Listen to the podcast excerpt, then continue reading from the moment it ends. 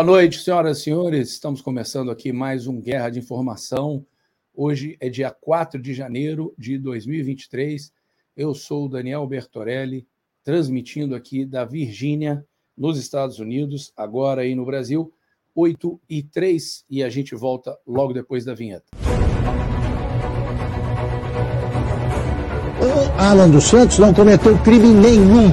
Qualquer decisão que eu for tomar vai ser só realmente continuar fazendo jornalismo como sempre. E o artigo 220 é aquele da Constituição que lembra que é livre a manifestação de pensamento, criação, expressão e informação.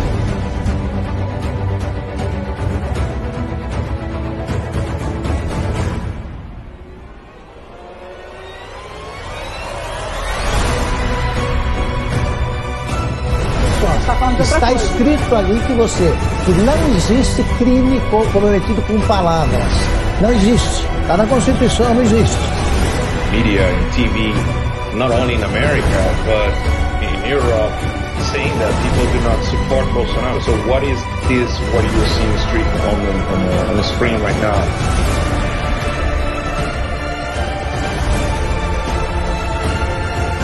TVs no YouTube. Eles não conseguem entender por que uma mãe de casa como a Bárbara consegue crescer. Eles não conseguem entender como um dono de um curso de inglês como o Gustavo Gaia consegue ter relevância. Eles não entendem isso porque até aqui, até aqui, mais de duas décadas, eles só conseguiram ser apadrinhados para chegar onde estão. Mérito só a direita tem. 45 da manhã. Fala que eu tô mentindo!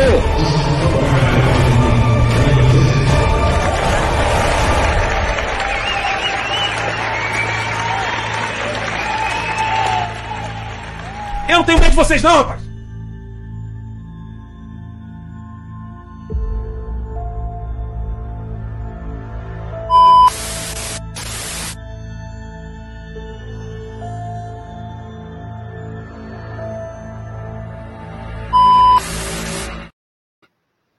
Boa noite mais uma vez. Agora, 8 e 5, horário de Brasília. Eu sou Daniel Bertorelli e estamos começando mais um Guerra de Informação trazendo para você a informação que você não consegue, é, não consegue ter, obter em nenhum outro lugar. Eu estou aqui agora com o meu amigo Adalex Góes e também com, daqui a pouquinho, Alan dos Santos chegando aqui para completar o nosso trio do Guerra de Informação. Boa noite, Adalex. Boa noite ao público presente. Boa noite, Daniel. Boa noite à nossa audiência. É sempre um grande prazer nós estarmos aqui juntos sempre para fazer as análises que nós costumamos fazer. Eu tenho insistido na ideia de que só é possível vencer essa guerra de informação se você tiver municiado com as armas e com a munição devida. E essa é a nossa obrigação. E é isso que temos feito aqui de segunda a sexta-feira, das 8 às 10 horas da noite, e também nas nossas redes pessoais, e você pode ficar muito bem informado. Depende apenas de você é, poder adquirir essa munição e essas armas devidas para poder entrar nessa arma. A todos vocês, uma boa noite, sejam todos muito bem-vindos. Então, Adalex, você falou uma coisa aí que é exatamente isso. As pessoas têm estão é, é meio órfãos, né, de, de informação, estão carentes aí de informação, sem esse esse tic-tac, essa coisa tenebrosa que se abateu aí sobre o Brasil é, nesse, nesse período conturbado aí, da, do período inteiro das eleições, né? E até a virada é, do ano do dia 31 para o dia 1 com a posse do Lula, e tem gente até hoje achando aí que ah, isso aí é um xadrez 4D e tal. Enfim, tem muita gente ainda que não, não compreendeu, não está com os dois pés fincados na realidade, e tem muita gente que está apavorada, desesperada, sem saber o que fazer, entendeu? Eu tenho certeza que você também, as pessoas entram em contato com você aí, e essa é a nossa função aqui, é tentar trazer para vocês um panorama, tentar é, caminhar na frente aí com uma, uma lanterna na mão e mostrar para vocês as nossas opiniões, as nossas análises aqui. E eu já vou começar aqui, Adalex, colocando na roda um tweet do é, Elon Musk. Olha o Elon Musk atazanando de novo aí, mexendo com a internet de novo. E tá na tela aí para vocês. Eu vou me alongar aqui um pouquinho, peço licença aí ao Adalex, mas é que isso aí é muito interessante, muito importante da gente analisar. o que, que é isso, porque tem gente que viu esse tweet do Elon Musk e não tem muita noção do que está acontecendo. Então, eu vou colocar na tela inteira aí, Adalex. Olha só, gente, vocês têm aí um tweet do Elon Musk, onde ele tem aí três círculos, e esses círculos aí, eles têm um, um ponto único de interseção que está escrito em inglês, né? You are here, você está aqui. E cada um desses três círculos tem é, uma denominação. O primeiro é 1984, o segundo é Brave New World, ou Admirável Mundo Novo, são, são títulos de livro, né? O terceiro, ele não está saindo aí, eu vou tirar rapidamente o nosso, o nosso bannerzinho aí da frente, só para que as pessoas possam ver. Isso. Obrigado, Rê. Ó, nós temos aí o Fahrenheit 451, né? Fahrenheit 451. Fahrenheit é uma medida aí de uh, de temperatura em inglês. Voltei aí com o nosso, nosso lower third aí do Guerra de Informação.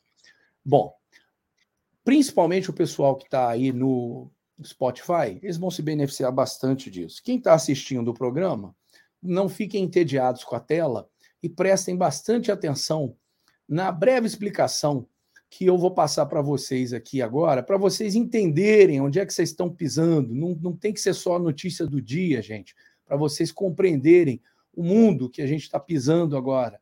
Então, isso aí são três temas de livros, né? O Fahrenheit 451, é, o 1984, que eu, eu creio aí que é o mais famoso, as pessoas conhecem mais e tal. E temos também aí o Brave New World, aí, né? O Brave é o Admirável Mundo Novo. É o Admirável... Caramba, estou começando a ouvir um, um eco brabo meu aqui. Mas vamos em frente. Gente, o que, que é esse Fahrenheit 451? Ele é um livro de um autor chamado Ray um Bradbury.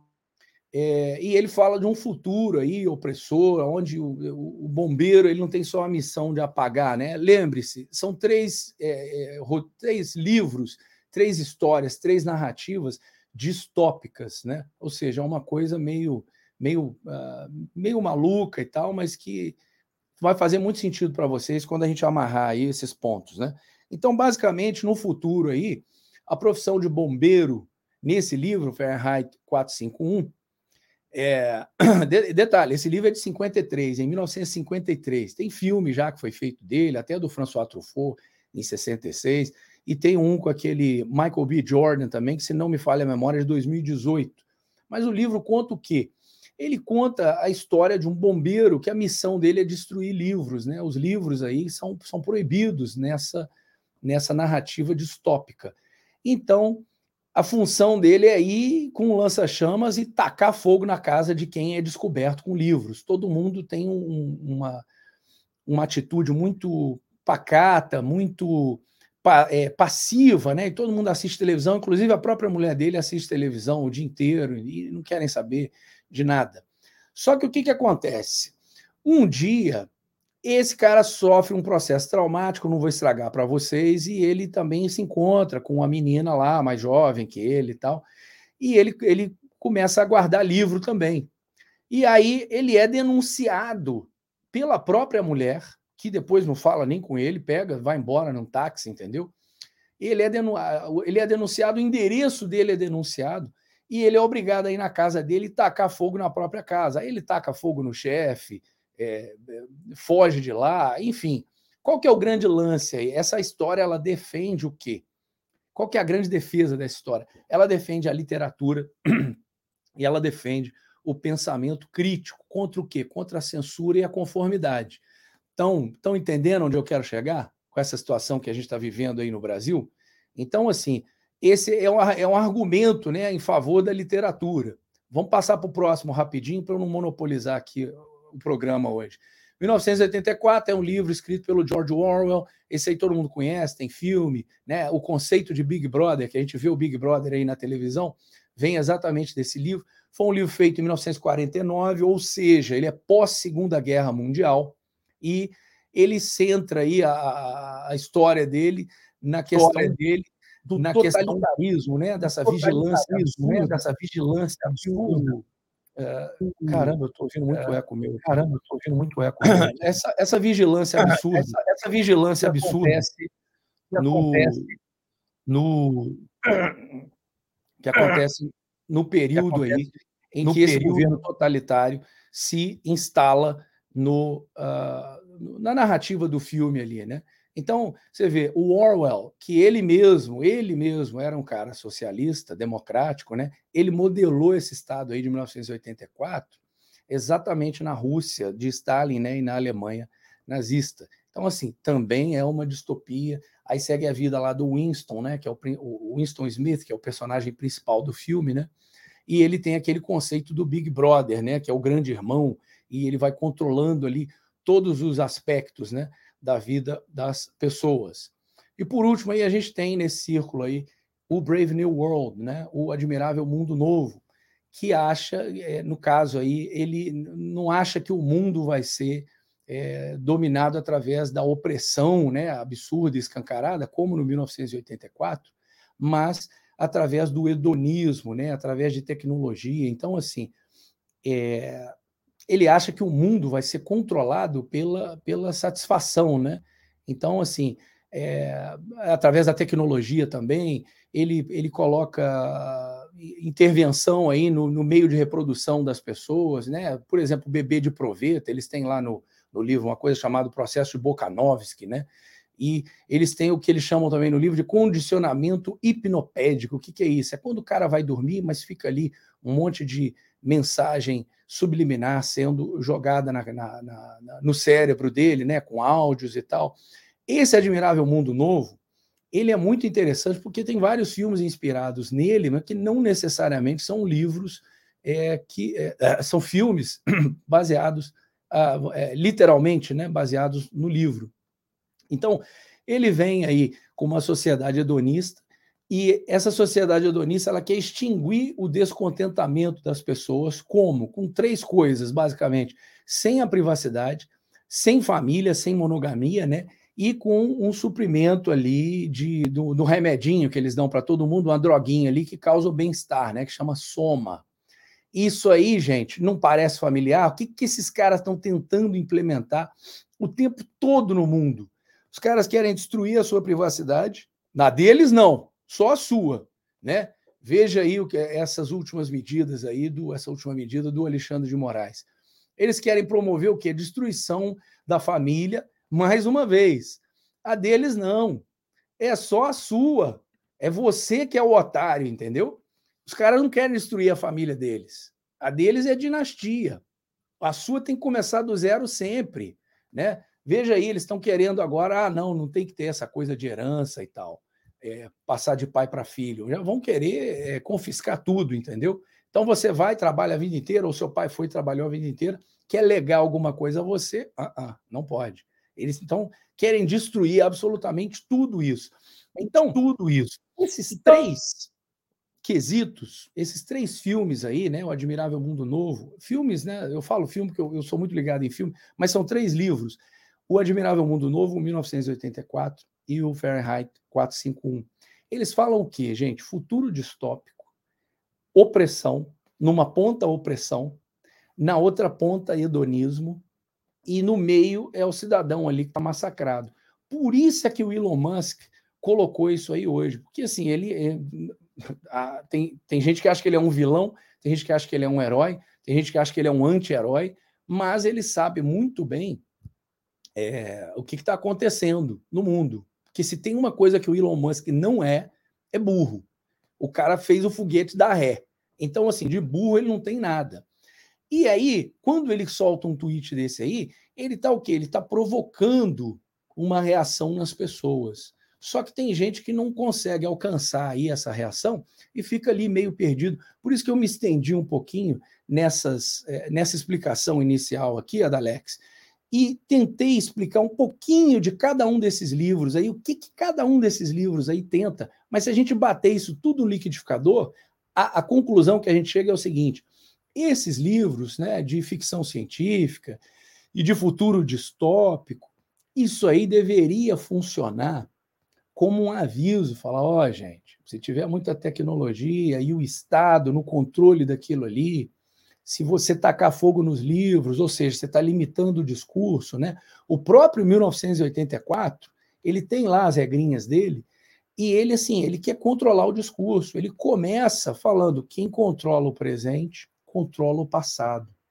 Quem controla o passado controla o futuro. O que, que é isso? Se você controla a informação aqui agora, você controla o que está sendo falado. E é isso que vai entrar para a história. Você reescreve a história. Né? Hoje em dia tem Photoshop. Na época do Stalin, a coisa era artesanal. Quando ele queria apagar alguém da existência, ele ia lá e mandava apagar a pessoa da foto. Fala, não, essa pessoa nunca esteve aqui. Como é que essa gulag hoje em dia é um gulag digital? A pessoa vai lá e cancela as suas redes sociais, né? Seja Big Tech, seja por ordem é, de algum governo. Fala, não, vou lá cancelar. O que está acontecendo no Brasil, gente? É um mix dessas três coisas aí. E assim, não se apavorem, porque isso aí está acontecendo no mundo inteiro. O Brasil está na vanguarda do atraso. Então, assim, essas porcarias são sempre importadas de algum lugar. E isso aí, esse movimento globalista, que tem muita gente que acha que, ah, isso aí é teoria da conspiração, isso é mais real do que nunca, isso é mais real do que o Foro de São Paulo, que todo mundo também falava que era teoria da conspiração, né?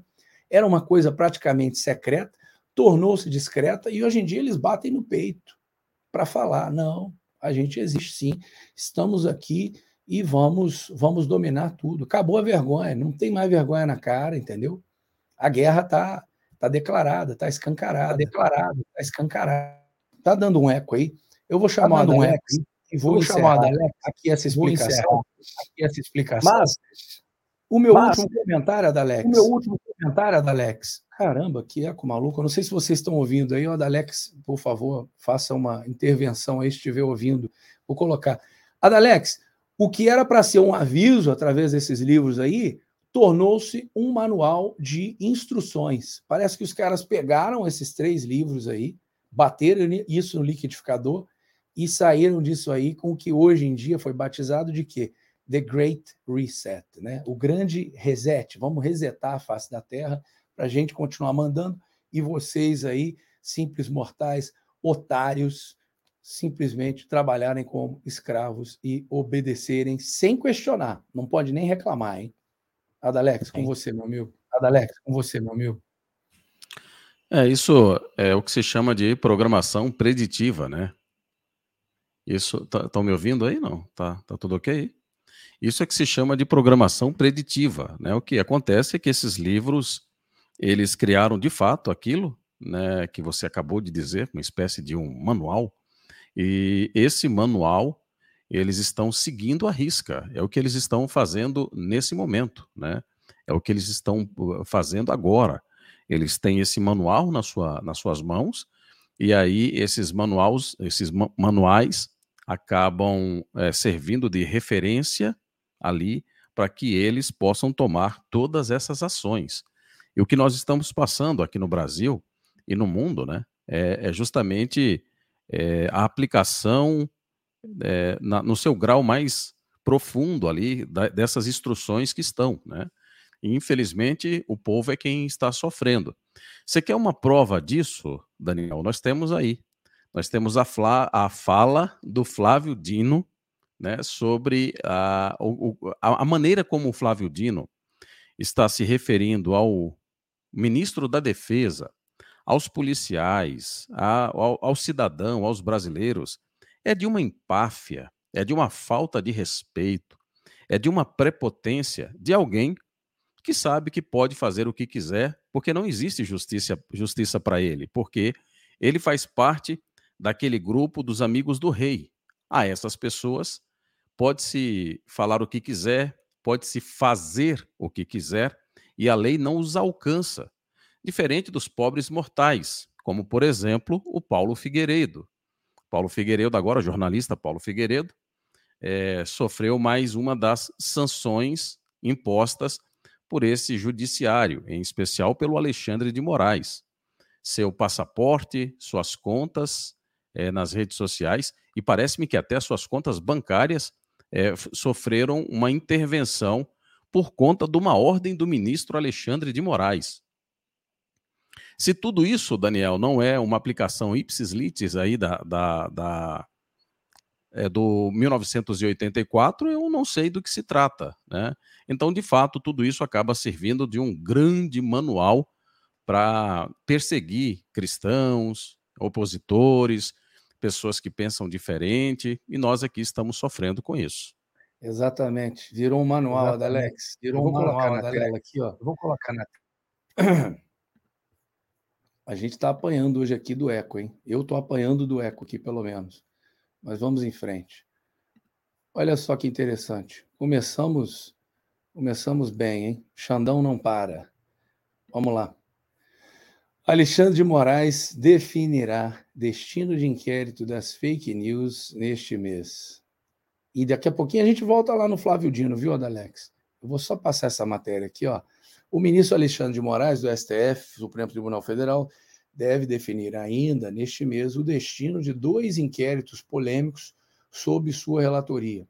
O que trata de fake news e ataques a ministros da corte e o que apura a atuação de milícias digitais em atos antidemocráticos. Essa coisa de atos antidemocráticos é um negócio que não tem fim, não tem. Uh, uh, não, não, não, não tem limite, entendeu? Porque você inventou uma palavra ali, você inventou uma, uma expressão que toda e qualquer coisa cabe ali. Né? Continuando com a matéria. Nos próximos dias, ele pretende passar um pente fino nas investigações para, se for o caso, desmembrá-las. Seriam transferidos para a primeira instância do Judiciário trechos sobre pessoas sem direito ao foro especial. Ficariam no Supremo questões que envolvem autoridades. Moraes também deve definir.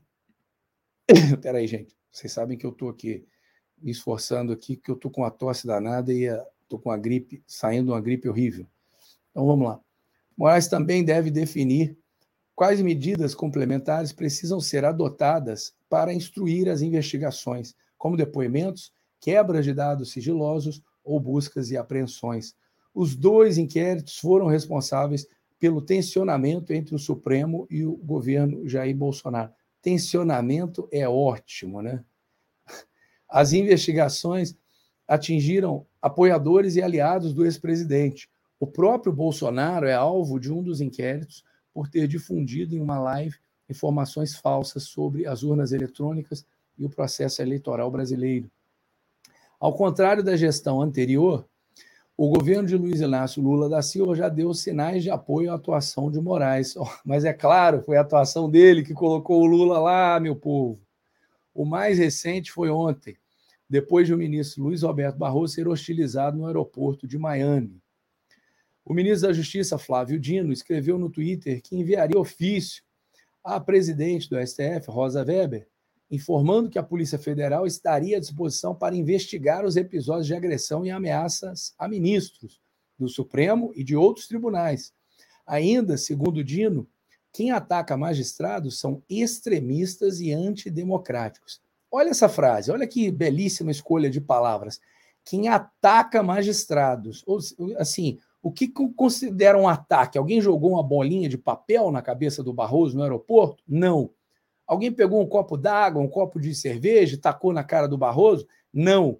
Alguém pegou um taco de beisebol, né, já que né, foi hostilizar no aeroporto em Miami? Alguém pegou um taco de beisebol aqui nos Estados Unidos e deu na cara do Barroso? Alguém deu um empurrão no Barroso? Não. O que, que é o ataque? Ah, falaram, né? Reclamaram, xingaram. Aí não pode, entendeu? Não pode nem falar. Porque aí vai ser rotulado de quê?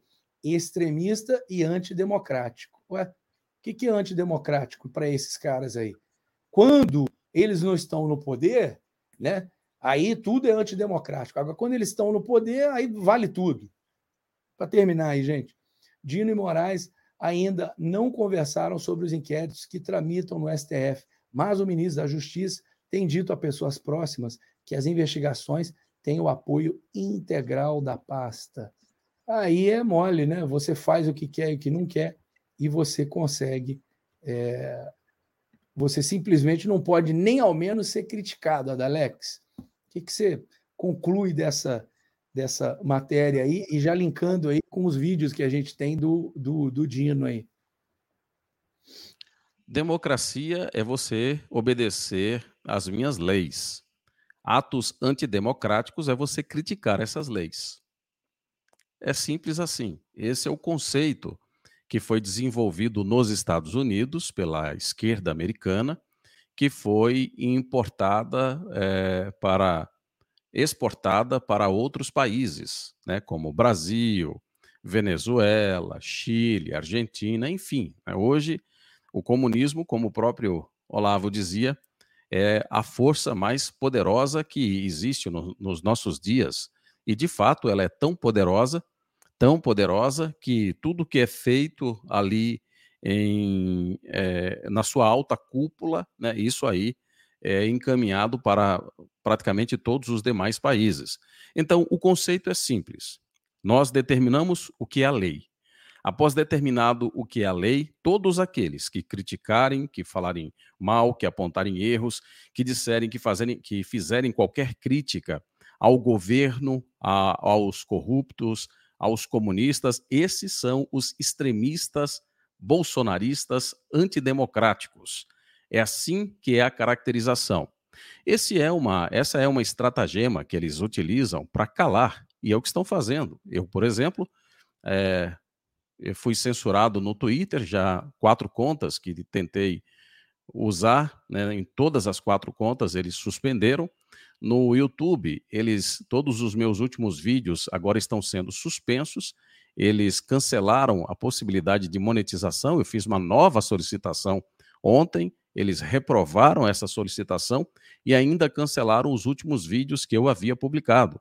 Claro que isso tem um porquê, claro que isso tem uma razão. Pessoas como André Janones, Paulo Pimenta, outros mais, é, Glaze Hoffman e muitos outros aí, que falam barbaridades dos conservadores, o próprio Flávio Dino, que nós estamos fazendo referência aqui, que falam barbaridades dos conservadores, do próprio presidente da República, de pessoas como Olavo de Carvalho e muitos outros, esses têm liberdade para falar e fazer o que quiserem. Né? A esses aí, por uma razão desconhecida, né, a lei não consegue chegar até a porta das suas casas. Por que será, né? Por que, que a lei não alcança essas pessoas? Por que, que elas têm tanta liberdade né, para poder falar e fazer o que quiserem, enquanto nós, meros mortais aqui, depend... temos que medir as palavras, temos que ter cuidado, inclusive com a possibilidade de prisão, né? E essa talvez seja uma das maiores preocupações que os conservadores estão tendo nos nossos dias. Não é pura e simplesmente o fato de você não poder falar algumas verdades. É pior do que isso. É você ter a sensação de que, por falar verdades e até coisas óbvias, isso possa custar a sua liberdade. Esses são os tempos que nós estamos vivendo. É o 1984 em 2023. Então, Adalex, numa ponta é 1984, né? Essa bota da opressão, é câmera para tudo que é lado. Você vê como é que o cara era visionário quando ele escreveu o 1984, George Orwell, né? Mas na outra ponta é Admirável Mundo Novo, é vamos liberar as drogas, né? No Admirável Mundo Novo tem lá a droguinha lá que todo mundo usa para ficar calminho e se sentir bem. Então, olha, olha que, que agenda macabra essa, né? Numa ponta você oprime, numa ponta você cria a espiral do silêncio, numa ponta você cala e na outra ponta você vai deixando as pessoas ali igual zumbi, deixa se drogar, faz o que quiser, entendeu? E o Dá que faltava, Daniel, era o Ministério da Verdade, agora o Flávio Dino e o Lula acabaram de, de estabelecer. Agora Não já temos o Ministério da Verdade do George Orwell, tá aí. Então, assim, inclusive, pior ainda do que isso, né? Pior ainda do que isso. Nós temos também é, a, a, o AGU, a, a SECOM, a SECOM do, do governo Lula, é, disponibilizou uma, uma secretaria só para fiscalizar o conteúdo das redes sociais. Eles entenderam que as redes sociais conseguiram mobilizar um público gigantesco e que deram uma grande expressividade ali às pautas, às conversas do Bolsonaro e também dos seus apoiadores. E eles querem é, eliminar isso. Como farão isso? Já está certo. Essa secretaria vai tratar disso. É, Ministério da Verdade é, em, em full force, né? Força total já, e eles não vão cometer os erros que cometeram nas administrações anteriores, porque são réus confessos, né? É, na, na, vinheta nossa aqui do Guerra de Informação, tem uma das vinhetas aqui que o cara fala: ah, numa ponta a gente deu dinheiro para as televisões, na outra ponta a gente fez não sei o quê. Agora, eu acho que o grande erro é muita gente estar tá apavorada e achando que a gente voltou a estaca zero. Muita gente acordou. Desde aquelas primeiras manifestações até agora, a quantidade de gente que acordou não está no gibi. É, você vê, por exemplo, a Copa do Mundo. Quem que se mobilizou para a Copa do Mundo esse ano, gente? É o que tem um vídeo famoso do Enéas aí falando, né? Ah, o dia que o brasileiro se interessar mais por política e menos por Copa do Mundo, aí as coisas vão vão é, vão mudar de figura no Brasil. Então, assim, não se desesperem, mas não pode parar e não pode achar que os problemas vão se auto-resolver, né? Ah, vamos ali resolver os problemas e depois a gente vai ficar inteligente. O professor lá falava isso, o Alan vive falando isso, entendeu? Falou, gente, vocês têm que primeiro entender o que está acontecendo, o ponto de partida que vocês estão observando o mundo, depois vocês têm que analisar o problema, depois é que vocês têm que, que tentar partir para a guerra cultural aí. O Olá falava um negócio que era muito legal. Falava, ah, as pessoas ficam falando aí de guerra cultural, guerra cultural. Vocês não estão em guerra cultural, vocês estão ainda aqui na academia militar, pô. Vocês estão estudando, tem que estudar. Então, assim, tem muita gente falando muita besteira por aí sem parar, entendeu? E é, isso acaba gerando uma paranoia, gerando desinformação, porque às vezes aquela pessoa ali é o famoso fogo amigo, né? Ela está na melhor intenção do mundo ali de falar alguma coisa, trazer alguma notícia, mas não verifica nada, não checa nada, e aí fica o famoso samba do crioulo doido. E dando sequência aí no nosso assunto, Adalex, é... olha a dobradinha, vou colocar na tela. Ó. Rosa Weber agradece a Dino o oferecimento da PF para investigar a ameaça a ministro. Junte-se a nós aí, Ala dos Santos, boa noite. Boa noite, pessoal. Vai lá, continua tocando ainda. Eu já, já falo aí. Então, é, essa dobradinha, gente, que não existia no outro governo, e eles chamavam isso de ah, olha só, está causando fricção, está causando transtorno, mas é claro, porra. Pô, o outro governo batia de frente com esses atos aí, que esses sim são atos antidemocráticos, inconstitucionais, e agora não, agora a coisa escapou das mãos, o Bolsonaro não está mais no poder, quem é que vai tirar esse povo todo da rua agora? Está todo mundo puto. Ninguém aguenta mais isso. Ah lá, estão xingando. O Barroso foi xingado aqui nos Estados Unidos, gente, no aeroporto. Quando estavam em Nova York, lá naquela reunião, pô, tinha brasileiro pra caramba lá, o Alan estava lá cobrindo, entendeu? E aí? É todo mundo antidemocrático? Isso sempre me lembra o alienista, que o, o, o cara ia atacando todo mundo no hospício, chamando todo mundo de doido, entendeu? Quando ele tacou a cidade inteira no hospício, só ficou ele de fora, ele falou: Ó, oh, acho que o doido sou eu. A diferença disso aí para o alienista é o seguinte: esses caras aí nunca, nunca vão reconhecer que quem está errado são eles e que eles é que vão se internar no hospício e mandar soltar todo mundo. É o contrário. Vão mandar prender todo mundo. Se tiver que prender a mãe para ficar no poder, esses caras vão prender. Como né, disse lá, o, o, não sei se foi o Lula ou a Dilma que falou, nós vamos fazer o diabo para ganhar essa eleição. E fizeram mesmo, fizeram. Toda e qualquer eleição, eles vão sempre fazer o diabo. Enfim, vamos à matéria aí. Rosa Weber agradece a Dino o oferecimento da Polícia Federal para investigar ameaças a ministros é uma pena, né? A Polícia Federal está sendo usada para isso aí. Eu fico imaginando os policiais federais que têm que se sujeitar a isso aí e não deveriam fazê-lo. Seguindo, Dino divulgou nesta terça-feira a disponibilidade da após o ministro Luiz Roberto Barroso ter sido hostilizado por manifestantes bolsonaristas no aeroporto de Miami. A ministra Rosa Weber, presidente do STF, respondeu é, ao ofício do ministro da Justiça, Flávio Dino, no qual o ministro diz que a Polícia Federal está à disposição para investigar os episódios de agressão e ameaças a ministro da Corte. Abre aspas aí. Manifesto, em nome do Supremo Tribunal Federal e do Poder Judiciário, o meu agradecimento pela preocupação de ordem institucional e noticio a transmissão do seu conteúdo aos demais ministros da Casa. Reitero a Vossa Excelência meu especial apreço, disse, né, no caso aí a Rosa Weber.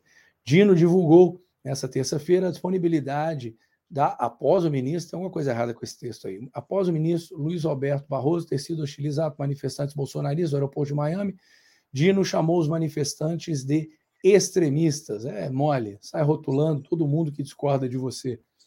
O episódio ocorreu na noite de segunda-feira. Barroso passou o ano novo com a filha em Miami e retornava para o Brasil. Vídeos que circulam na internet, gravados por pessoas que estavam no aeroporto, mostram Barroso no salão de embarque do aeroporto, passando pelo guichê, enquanto manifestantes batem palmas e gritam: sai do voo, pede para sair. O ministro é ainda vaiado e xingado de ladrão e lixo. Barroso, como mostram as imagens, não reage. Barroso é limpinho, Barroso não reage. Quando reage, fala merda, né? Vai ser usado contra ele pro resto da vida, né? O famoso não amola aí, mané. Uh, em nota, ministro Barroso afirmou que o episódio é uma mistura de ódio, ignorância, espírito antidemocrático e falta de educação. É, você não pode ficar nem indignado quando alguém rouba a tua carteira, rouba o teu telefone celular, passa a fazer telefonemas com o teu telefone celular roubado e você não pode nem reclamar. O Brasil adoeceu. Espero que consigamos curá-lo e que uma luz espiritual ilumine essas pessoas. Deve ser a mesma luz espiritual do amigo dele, né? O João de Deus. No ano passado, os ministros da corte foram hostilizados em um evento em Nova York. Em nota, na época, a corte afirmou que repudia os ataques sofridos por ministros da corte em Nova York. A democracia, fundada no pluralismo de ideias e opiniões, a legitimar o dissenso, mostra-se absolutamente incompatível com atos de intolerância e violência, inclusive moral, contra qualquer cidadão. Coisa linda esse texto, né? Oh, maravilha. Enfim, é isso aí. Alan, Adalex, a palavra está com vocês, amigos. O que, que ocorre nesse momento no Brasil e muita gente ainda não entendeu, né? Ocorre que, como todo país comunista, o Brasil agora começa, então, a não mais só usar o Estado como um, um braço. Agora o Estado é o coração do Partido Comunista. Eles alcançaram é, um patamar tal onde toda a burocracia do Estado é uma extensão do partido, que é o que ocorre numa ditadura. Então, para que você que está nos assistindo compreenda o que eu estou querendo dizer é o seguinte: em locais onde há ainda o conflito de ideias, mesmo que é, numa guerra assimétrica, ou seja, um lado tem 10 tanques, o outro tem 10 estilingues, mesmo quando você ainda tem conflitos, um lado tem Hollywood, vamos dizer assim, o outro não tem, como ocorre aqui nos Estados Unidos. Ainda que haja uma assimetria entre esses dois lados, ainda tem conflito. Nos locais onde não tem mais conflito, Cuba, é, Venezuela, Coreia do Norte, nesses lugares, China, só existe o conflito interno, que é como é o conflito interno entre é, Comando Vermelho e PCC, interno dentro do espectro de narcotraficantes, ou mesmo dentro do próprio PCC ou mesmo dentro do próprio Comando Vermelho.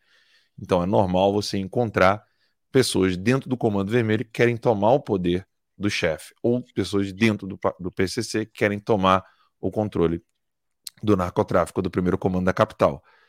Esses conflitos internos eles não podem ser colocados no mesmo gênero de conflitos políticos uh, que são diametralmente opostos, ou seja, que são antagônicos seria o mesmo que dizer que o conflito interno dos narcotraficantes é do mesmo gênero de conflitos da Polícia Federal, da Polícia Militar e da Polícia Civil com os narcotraficantes. Não é porque não é o mesmo gênero de conflito, porque eles têm métodos distintos, eles têm regras distintas.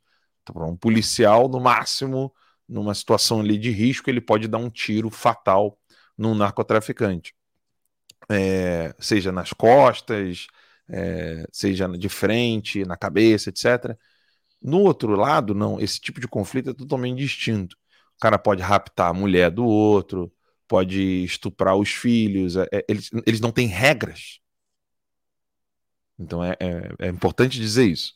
O que nós, onde nós estamos nesse exato momento, onde a, a Lilian Whitfield da Globo entrevistando Flávio Dino, é, ele faz uma apologia ao comunismo na maior cara dura do mundo, na maior tranquilidade do planeta. Ele faz uma apologia ao comunismo e ela vira para mim e fala assim: então, mas isso é ditadura?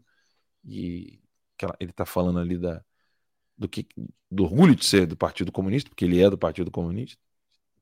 E ela, eu falei, então, mas você então vai atacar o mercado. E aí ele diz: Não, de jeito nenhum. Quem? Eu? Jamais. Né? É, o, é o tarado paciente, né? Você, você quer me estuprar e o cara tá com a mão na calcinha, né?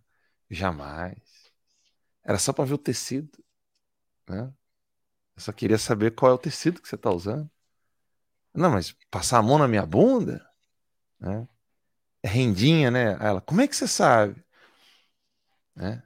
Ela não sabe que ele tá com a mão lá, né? Então, a situação brasileira hoje é essa. É, as pessoas, óbvio, à medida em que elas estão acordando e entendendo o que está acontecendo, elas estão ficando desesperadas. O que eu posso dizer para essas pessoas? Bem-vindo ao meu mundo. Né? Eu já estou desesperado há mais de quatro anos. Na verdade, bem mais do que isso. Eu só estava tentando ver se tinha alguma maneira de encontrar vias, atalhos para esse desespero. Com o tempo eu fui vendo que não tinha como encontrar atalhos e que era necessário fazer o dever de casa. Daí eu criei o Terça Livre. Há oito anos atrás, vai fazer nove em novembro. E o que a gente está vendo agora entre Rosa Weber, Flávio Dino, é, Alexandre de Moraes, PT, imprensa, né? a mesma imprensa que fazia perguntas desconfortáveis né, para ministros do Bolsonaro e para o próprio Bolsonaro, agora faz o papel de coroinha de altar.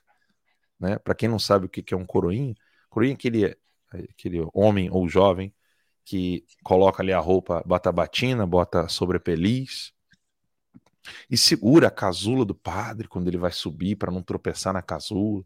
É uma coisa litúrgica porque o sacerdote é o próprio Cristo, né? O alter Christus, né? É o outro Cristo, é Cristo celebrando a, a missa, etc. Isso na, na liturgia católica. Eles agora estão fazendo esse ritual litúrgico macabro. Eles estão segurando ali é, os paramentos litúrgicos do Flávio Dino para que ele possa dar uma entrevista tranquilo, né? Sem perguntas é, desconfortáveis. E o STF também, né? O STF agora pode agir de modo absolutamente confortável, afinal de contas, ser criticado em voo, né, em aeronave, em aeroportos. Para que isso? Né? Isso não faz parte da liturgia, essa liturgia macabra que eles estão celebrando. A liturgia da censura e a liturgia da prisão.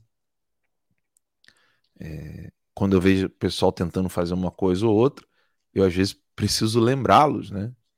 Você está disposto a terminar como de sererê? Você está disposto a terminar? É, e olha que eu estou no exílio e não estou preso. A situação deles ainda é mil vezes pior do que a minha. Ah, mas você está longe da sua família dois anos e meio, vai fazer três anos. Sim, mas eu ainda tenho como viver. Essas pessoas estão lá, a qualquer momento elas podem morrer. Volta e meia a gente acaba pensando aqui, as informações que chegam vão chegando. Ah, Sererê morreu.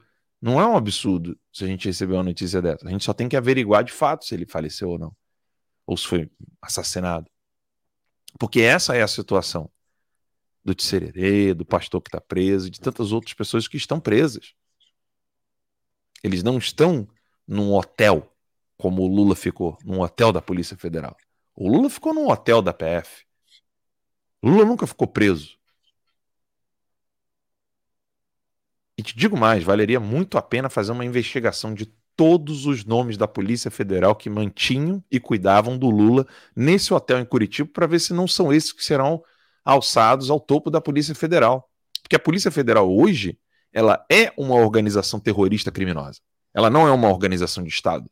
Ela não é um braço da República. Ela não é um braço policial do Estado. Ela é hoje um braço policial do crime organizado chamado Foro de São Paulo. Partido dos Trabalhadores. Essa é a Polícia Federal hoje. Ah, você não pode generalizar. Né? Para quem fala isso, eu falo, vá a merda. Você que é analfabeto não entendeu o que eu estou dizendo. A instituição, sim, está dobrada de joelhos. O fato de ter outras pessoas que não se dobraram de joelhos ainda não muda o fato de que a instituição virou um braço criminoso. Ela é um braço de uma organização criminosa que haja uma pessoa, duas pessoas, três pessoas inocentes numa família de criminosos que praticam crime, É óbvio que o nome disso chama-se exceção. Como era o caso de um coroinha que eu ajudei no Complexo da Maré, onde o avô, a avó enrolavam as drogas, o irmão auxiliava na boca de fumo e só ele que não era narcotraficante. Ele mesmo falava: minha família é uma família de narcotraficantes. É claro que é. Porque é a família toda. Isso chama-se raciocínio. Não se dá quando a exceção é o criminoso. Falou tem um primo ladrão, um primo que roubou uma coisa. A família inteira não é, porque ele é a exceção. Nesse caso, a Polícia Federal, a atuação da Polícia Federal, os honestos é que são a exceção, porque a instituição está completamente de joelhos dobrados. As redes sociais oficiais da Polícia Federal se orgulham de prender pessoas inocentes sem crime, sem tipificação penal. Qual o nome que se dá isso? Braço da organização criminosa. A Polícia Federal hoje é uma organização criminosa terrorista. Não tem outra palavra.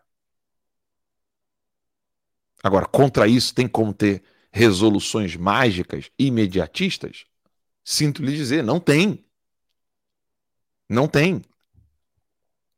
E parem de querer procurar soluções mágicas imediatistas. O duro é que fazer análise no Brasil é, é óbvio que a gente encontra eco em pessoas que querem é, honestamente encontrar a verdade, mas o número de pessoas que realmente não sabem pensar é muito grande. O Brasil tem uma pandemia de burrice. No, na cabeça da maioria das pessoas, não existe o analista. Tem que ser torcedor. Você tem que ser torcedor do Bolsonaro. Você tem que ser torcedor da tal direita. Torcedor do conservadorismo. Torcedor, você tem que ser torcedor de alguma coisa. Torcedor dos cristãos. Você, se você encontrar alguma característica interessante para falar sobre algum pensamento de algum, de algum pensador que não é cristão, não pode. Você tem que ser torcedor dos cristãos. Se você entende que um texto de um comunista está alertando tudo que vai acontecer com os cristãos e que os, e que os cristãos estão tomando uma atitude errada, você não pode falar que você tem que ser torcedor dos cristãos. Você não pode vir para o Terça Livre procurando torcida organizada. Você não vai encontrar. Não em mim. Eu falo por mim, não posso falar pelo Daniel e pelo Alex. Por mim, você nunca vai encontrar um líder ou membro de torcida organizada é necessário mostrar os aspectos positivos e negativos, mesmo daquilo que eu gosto. Hoje mesmo eu coloquei no Twitter uma menina lá colocou assim: esquerda. Como é que é? Vou pegar aqui. A esquerda pira. Bolsonaro sorridente se encontrando com apoiadores aqui em Orlando. Querida, a esquerda tá pirando, não. Quem está pirando são vocês. Vocês é que piraram. Como é que você tem STF felizão com o novo Ministério da Injustiça desse governo ilegítimo ditatorial e, dizer que a esquerda pira? Desde quando o comunista vai ter medo de apoio popular? Desde quando o comunista vai ter medo de, de popularidade? O comunista está cagando para isso. Ele quer tomar o Estado, sair matando e prendendo quem discorda dele porque ele sabe a importância entre ter meios de ação, a diferença né, entre ter meios de ação e ter desejo. Você ter desejo é uma coisa. Eu quero escrever numa folha em branco com uma caneta. Isso é um desejo meu. Se eu não tenho a folha em branco e nem a caneta, eu não tenho. Não adianta, você vai, não vai passar de desejo. Ter a folha e a caneta não é desejo. Pode, pode, pode fazer parte do processo do meu desejo. Mas ter os meios de ação ali na palma da mão são outras coisas. A esquerda quer meios de ação, ela não quer ter desejos. A direita tem desejo, ela tem intenções, mas ela não tem meios de ação. E isso precisa ficar claro na cabeça de vocês. Ah, mas isso é muito duro. Já disse, já falei assim. Não é expulsão de audiência, de jeito nenhum. Eu, o que eu mais quero é ajudá-los com a verdade. Agora, se você realmente precisa de um, de um adoçante, um açúcar, um melzinho, É, se, se o copo é de, de isopor, de plástico, você precisa de xícara, com etiqueta, né? Você precisa de alguém que fale assim. Boa noite a todos, sejam bem-vindos aqui ao nosso canal Terça Livre. Meu nome é Alan dos Santos, eu estou no exílio para trazer as informações direto de Orlando. Você não vai encontrar.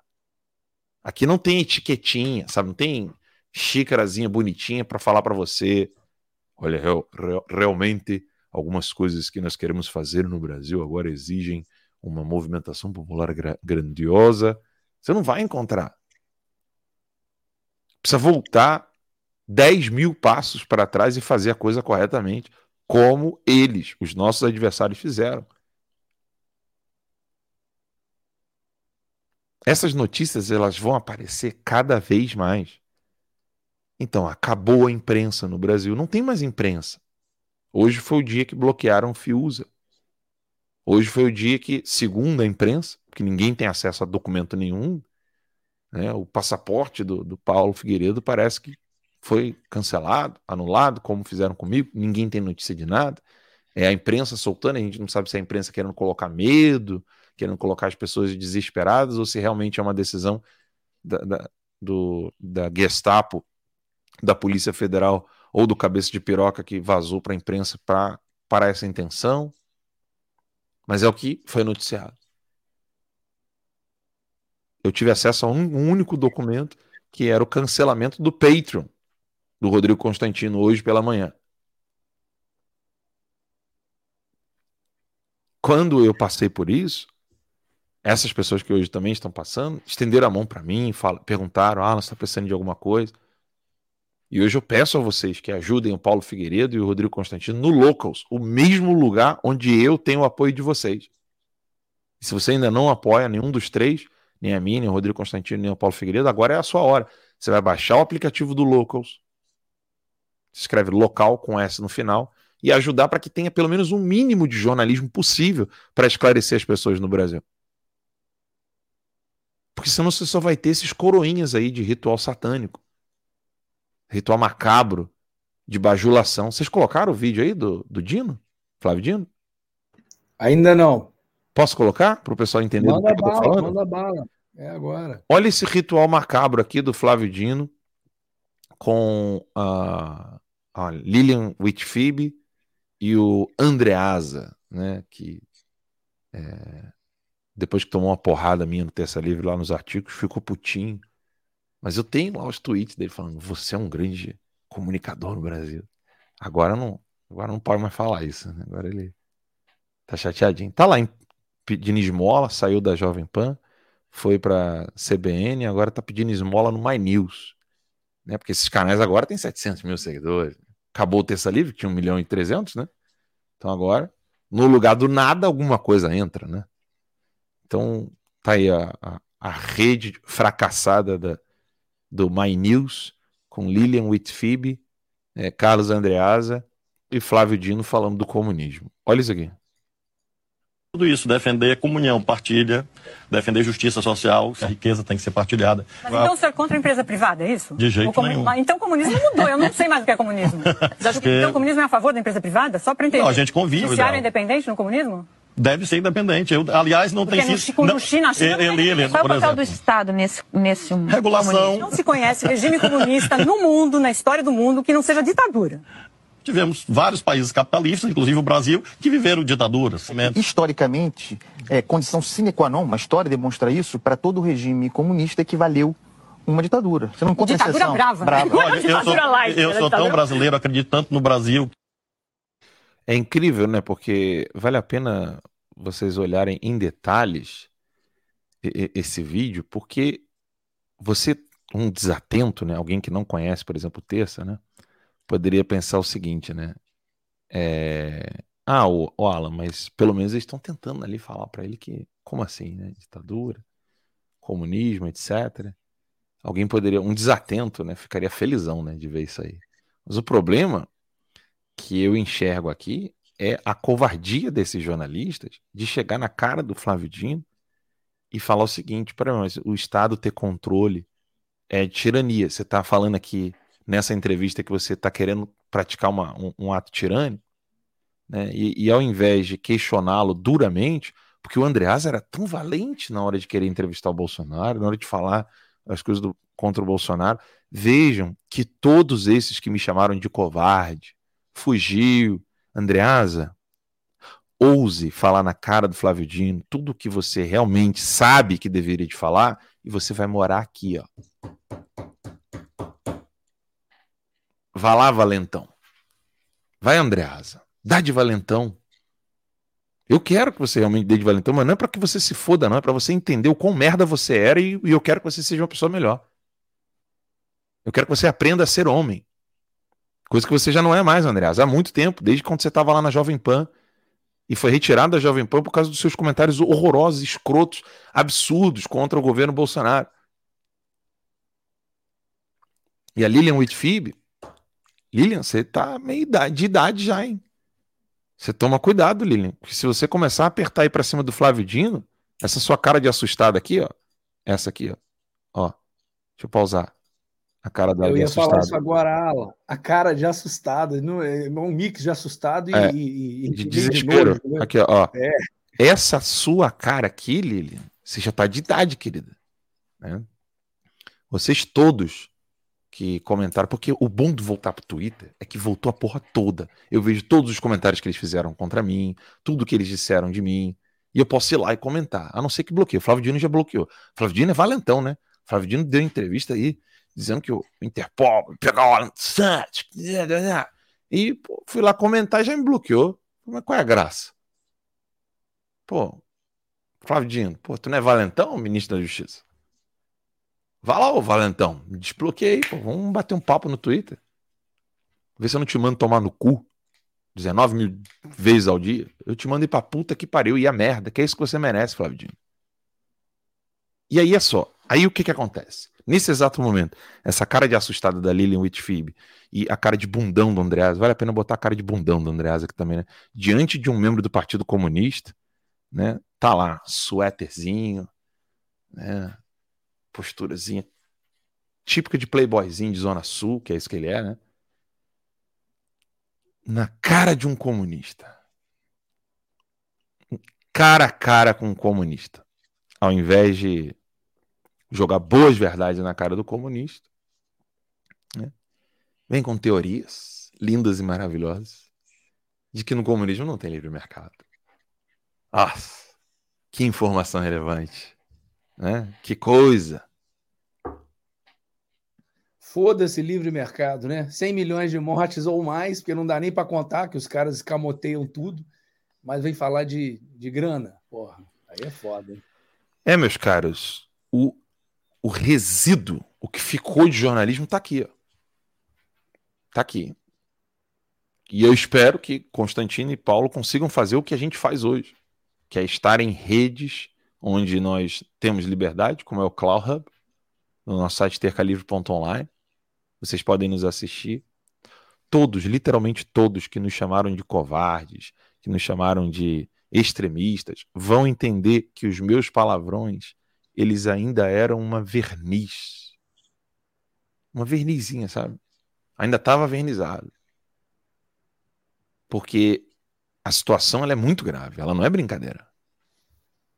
A situação é pior do que se imagina.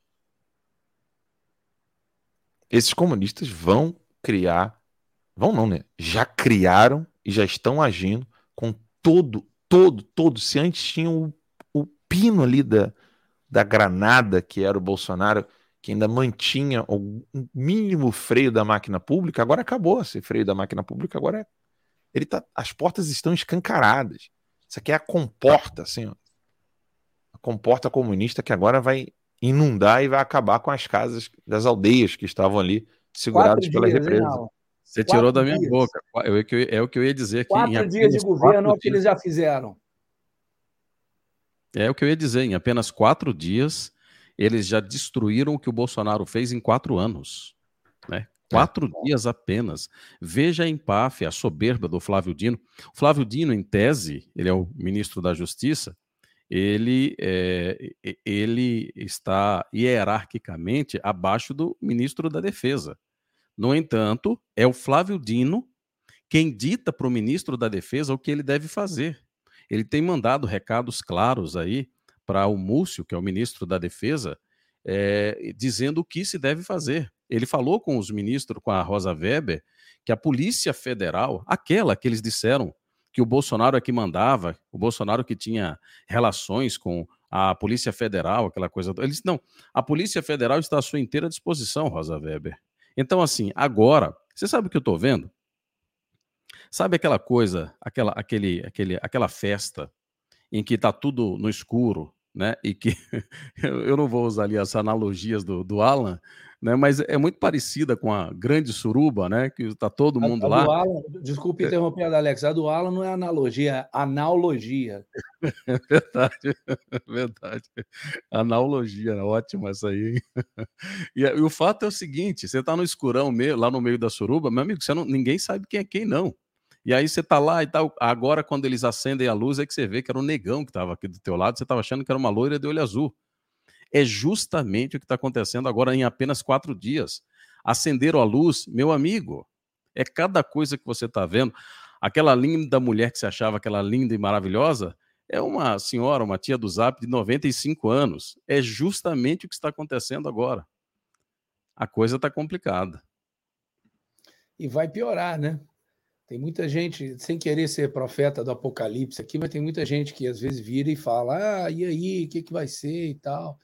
Eu falo, gente, a noite é mais escura antes do amanhecer, né? É aquela, aquela famosa história, né? Até onde um caçador entra na floresta? Até o meio, porque do meio em diante, se ele continuar andando, ele não está mais entrando, né? Está saindo. Então, essa frase que é muito comum aqui em inglês, né? A noite é mais escura antes do amanhecer. Por quê? Que ela tem que chegar no ápice da escuridão, no ápice da noite, para só então ela o, o, dia começar a clarear. Não vai estar tá claro nos primeiros momentos, né? Mas eventualmente o dia vai clarear. Então, o dia no Brasil vai clarear? É claro que vai. Quando vai ser esse clareamento? Ninguém sabe. Quando que vai chegar a luz? Ninguém sabe. Porque a coisa só está escurecendo cada vez mais, né? A gente tem um outro vídeo aí, Adalex, do Antes da, é, antes da gente ir para esse outro vídeo, Pode o que você falar. acabou de falar aí é, é, é de extrema importância porque essa discussão ela existe na esquerda. Tá aí agora, eles, eles dominaram a máquina pública, o que, que a gente vai fazer? Quando o Bolsonaro venceu as eleições em 2018, a esquerda, liderada pelo José Disseu pelo Foro de São Paulo, foi imediatamente para o lugar da formação, o lugar da estratégia, para chegarem onde chegaram hoje por meio da fraude, óbvio, mas assim, eles não foram tomar Brasília. Está entendendo? É. Eles não foram lotar ônibus para fazer manifestação. Eles sentaram e fizeram o dever de casa. É que eles já tinham aparelhado tudo antes também, né? Já tinham pavimentado o caminho, né? Mesmo antes de terem aparelhado, Alex quando a esquerda, o comunismo, o Partido Comunista foi extinto, proibido, na década de 30, eles fizeram a mesma coisa. Toda vez que eles perdem um espaço, eles não ficam forçando. Sabe aquela. É, o Bart Simpson tentando colocar o, o quadrado na parte é redondinha? Aí fica. Entendeu? Eles não fazem isso. E nem se desesperam, né? Não. Coisa o mundo e pronto. Não, e... não. Porque é, vale lembrar, o que nós estamos chamando de esquerda aqui não é o Pablo Vittar com um saco saindo no meio do show, a, aquela menina. Vou mostrar a imagem aqui. Imagem... Não, não mostra, não, faz isso não, Alan. Não, vou, vou sim. Não, eu vou sim, vou sim. Eu queria saber como é que você vai descrever essas imagens aí para o pessoal do Spotify. Não, eu não vou descrever. Peraí, rapidinho, que eu tenho que mostrar aqui um negócio aqui. Peraí, cadê? O que que não tá nem mostrando aqui? A possibilidade de. Eu tô querendo mostrar uma, uma aba aqui do Twitter. Peraí. Você vê que até o Cloud Hub não quer, não quer entrar. O Joaquim Teixeira falou que o Pablo Vittar não tem Atenção, Krezevec. Vai começar a baixaria. Vai começar a baixaria. Olha aí, tá vendo? Eu não consigo nem compartilhar o meu Twitter aqui, ó. Isso é Pô, sorte. Eu tô tentando mostrar aqui, ó. Deixa eu ver se eu consigo aqui. Peraí. Não tá indo de jeito nenhum. É benção. Benção. Nem precisa mostrar. Enfim, eu tava querendo mostrar aqui a, a Z-imagem. Mas dá para colocar até aqui atrás na tela, se for o caso, né? Do, faça isso. de uma Cuidado briga, com- uma briga na favela. Vocês chegaram a ver isso aí? Não, não. Chegaram a ver ou não? Não, não, não me recordo. Eu coloquei lá no meu Twitter, eu botei assim, Welcome to Brazil's Lula, a.k.a. South Venezuela. É, é, um vi, é um vídeo assim, cara, que tem tanta informação no vídeo que a gente demoraria meia hora só para narrar o que está acontecendo, que está acontecendo naquele vídeo. Porque, meu irmão, fica uma mulher sentada na cadeira de plástico assim, é, a outra sobe, dá um tapa no telefone, aí vem a gorda, o vestido da gorda da cara só fica de calcinha. A outra começa a brigar. Isso foi agora, foi ontem, isso, numa favela aí. Eu sei que o, o tapa começa das mulheres ali, cara, na favela. O negócio só se resolve com uns tiros que ninguém sabe se foi pro lado, pro, pra cima. E aí a galera começou a vazar e acaba o vídeo. Mas eu queria mostrar é, esse cenário todo ali, porque não são esses aí que a gente está chamando de esquerda. Não é a menina do cabelo roxo. é, o que nós, nós estamos falando aqui, a esquerda fez isso, a esquerda fez aquilo, nós estamos dizendo o quê? Dirceu, Flávio Dino, Lula. é, são esses as lideranças. As lideranças do, do Partido Comunista no Brasil, eles tomaram decisões ao, a- a- ao decorrer de um século, um século. Eles tomaram a decisão de sempre dar um passo atrás quando a situação está complicada. E assim, não sou eu que fiquei olhando apenas, eh, observando a ação da esquerda e falei assim: olha, eles fazem isso. Não. Tá escrito, cara. É uma retirada estratégica, né? Tá escrito no texto deles. Aqui, ó. A questão da estratégia e da tática dos comunistas russos. Esse texto aqui. Aqui não vai dar foco, né? Peraí. Uh, aqui. Dá pra ver alguma coisa aí? Não, né?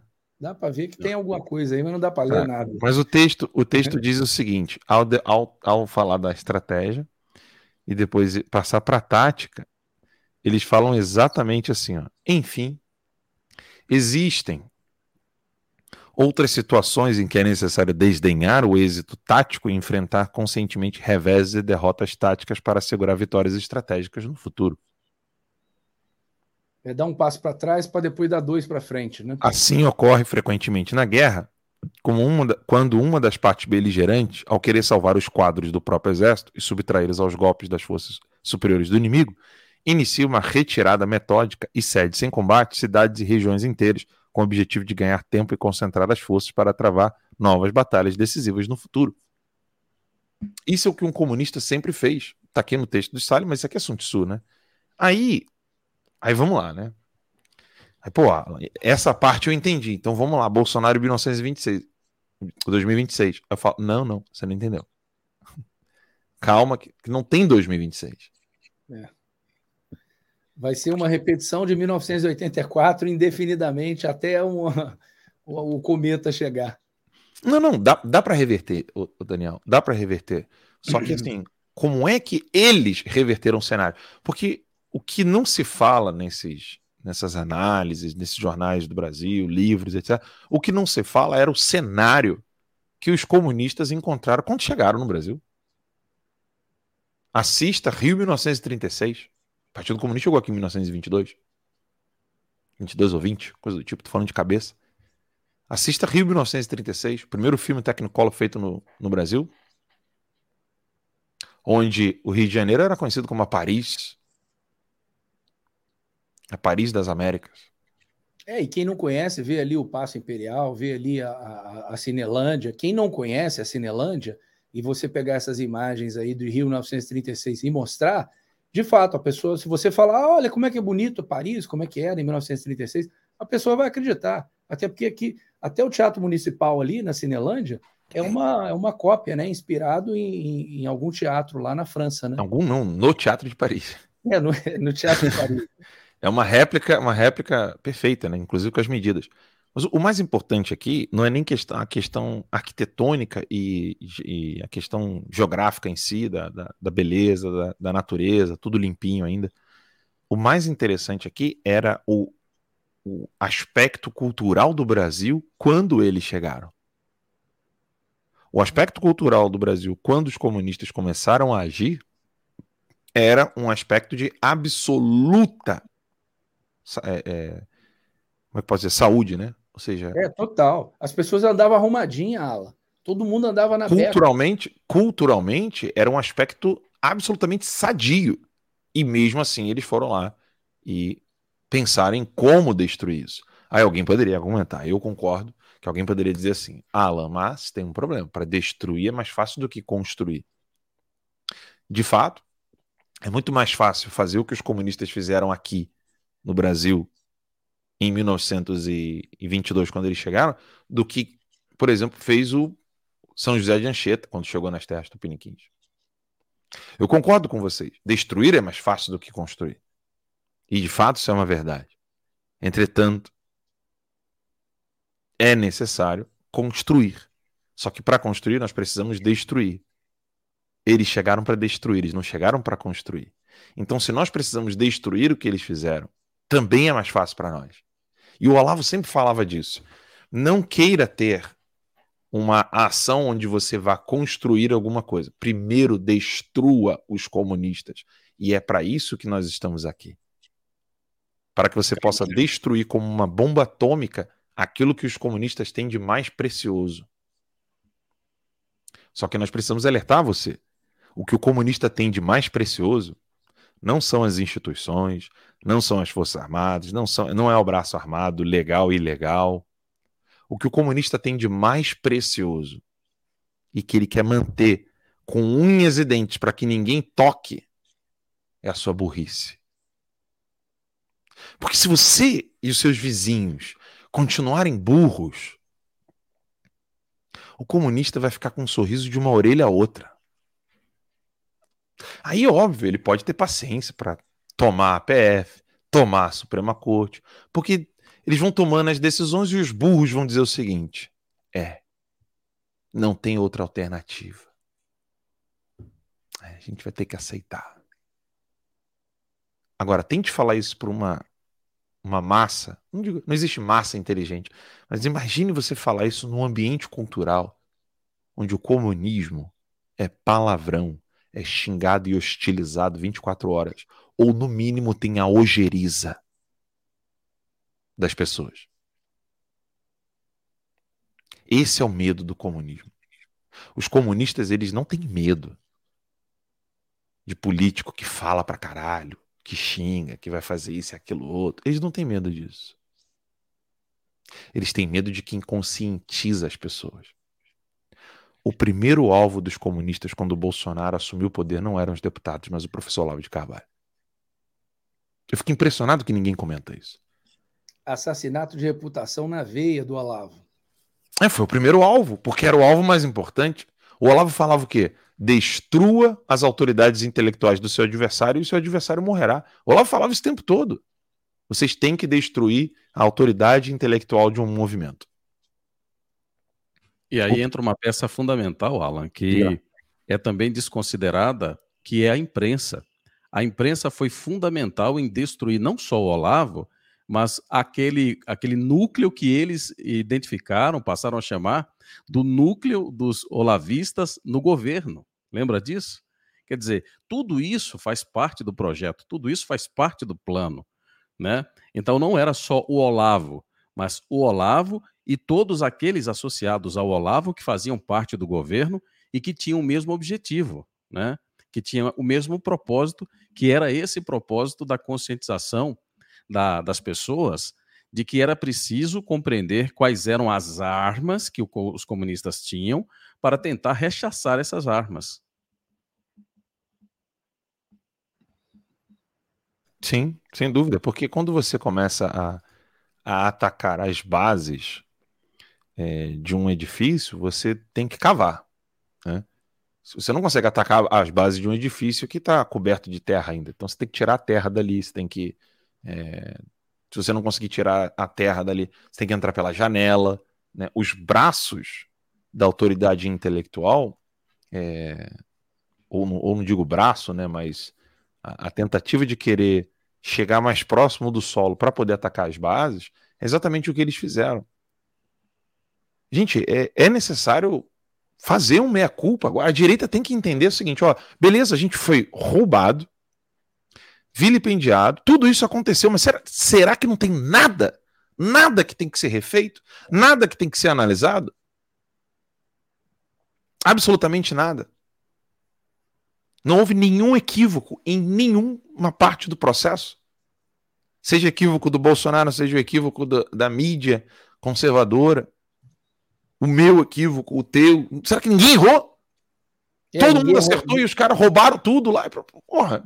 Ninguém errou em nada, né? E também, ah, tá tudo perdido, não, não tem mais nada a se fazer, né?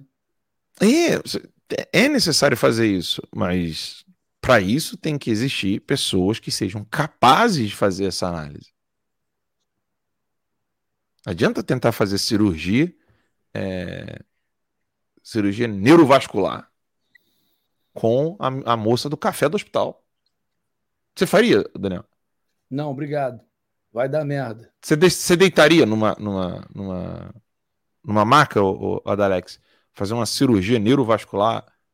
É, neurovascular não, né? É, neurocerebral, é, com a moça do cafezinho. Pessoal, o, o doutor não tá.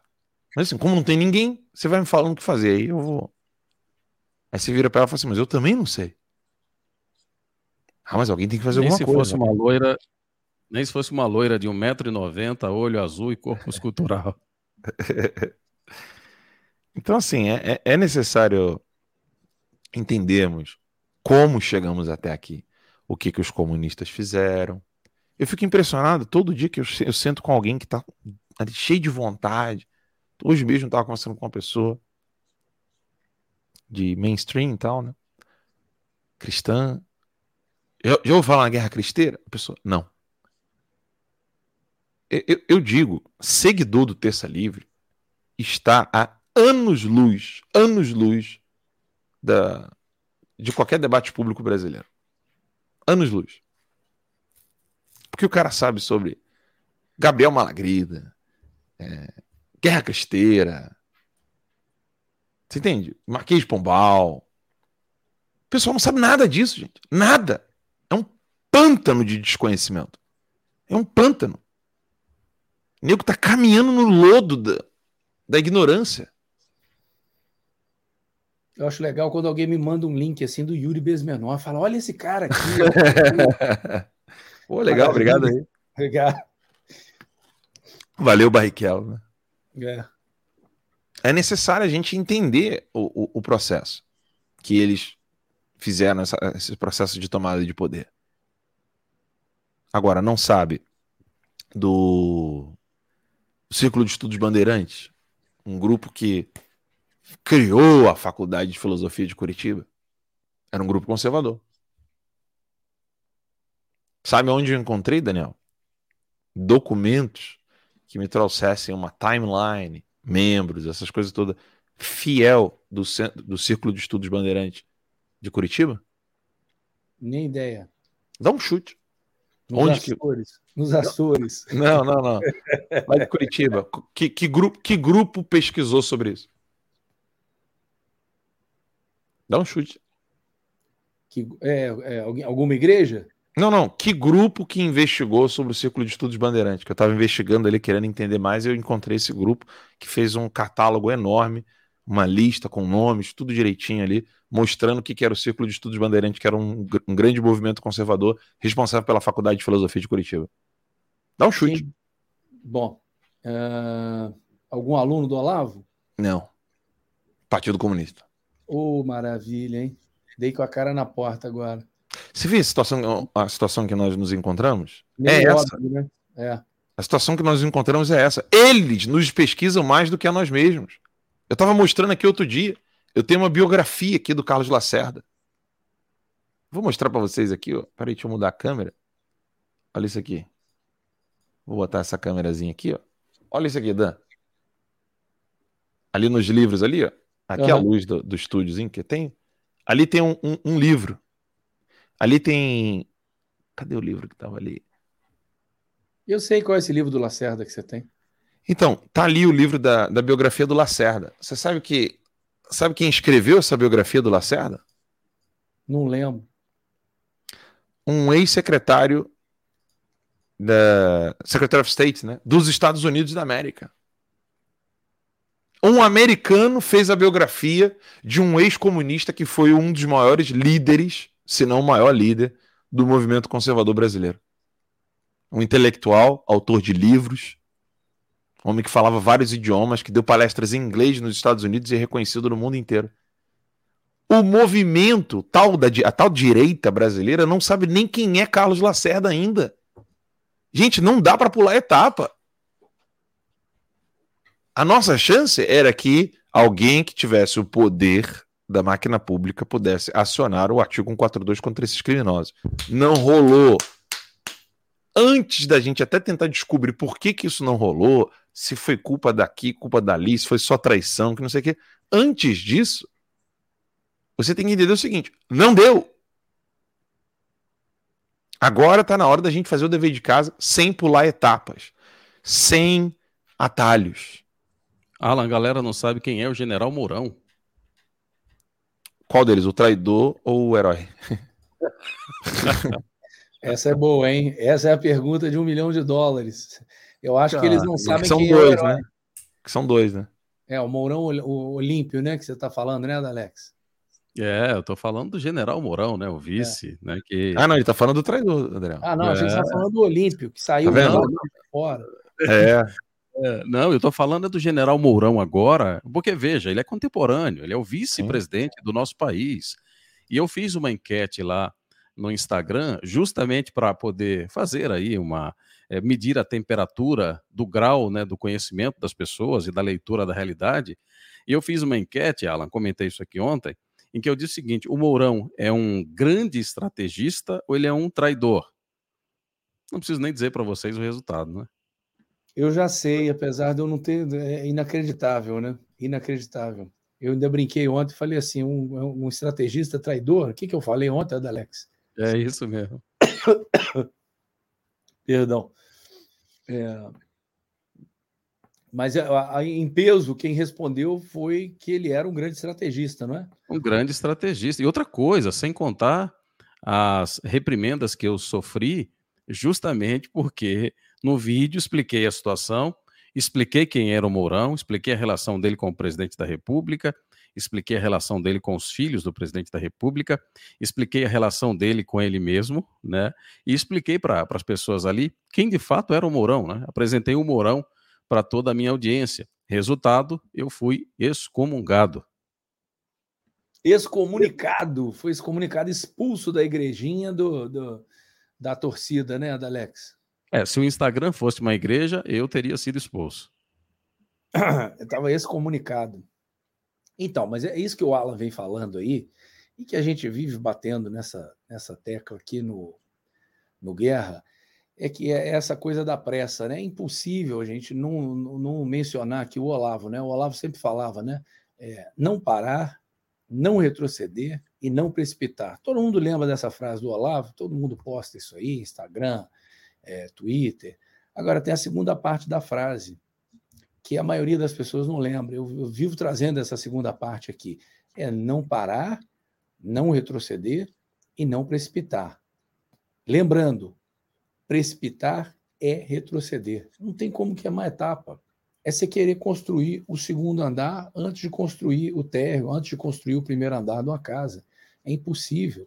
Então, assim, se as pessoas não têm a menor noção de onde estão pisando, das armas, que aí quem é craque aí em, desinformação, subversão, como que eles estão usando isso, plantar informação, fogo amigo, nem os conceitos a maioria das pessoas dominam. Aí fica muito difícil. Como é que você vai combater? Você está brigando com um fantasma. Você fica socando no ar, o cara sai da sua frente, te dá um pedala Robinho por trás, na hora que você olha para trás, o cara já não está mais lá, entendeu? Então, assim, como é que como é que você vai combater uma coisa que você nem, nem sabe que existe? Isso é página 1, um, né? página 0 ali da arte da guerra. Conheça o seu inimigo e conheça a si mesmo. Você não precisa temer o resultado de 100 batalhas. Não é que você vai ganhar 100 batalhas. Você não precisa temer o resultado. O que, que eu quero dizer com isso? É que, às vezes, você é obrigado a fazer essa retirada estratégica que o Alan citou mais cedo aí. Né? Isso é uma tática. Você tem que dar um passo para trás para depois dar dois passos para frente. Né? O Alan citou aí também, me fugiu agora aqui a, a, a, com precisão a frase que ele citou. Ele estava lendo aí com relação ao tempo, né? Você economizar tempo, você ganhar, acho que ele usou aí ganhar tempo, né?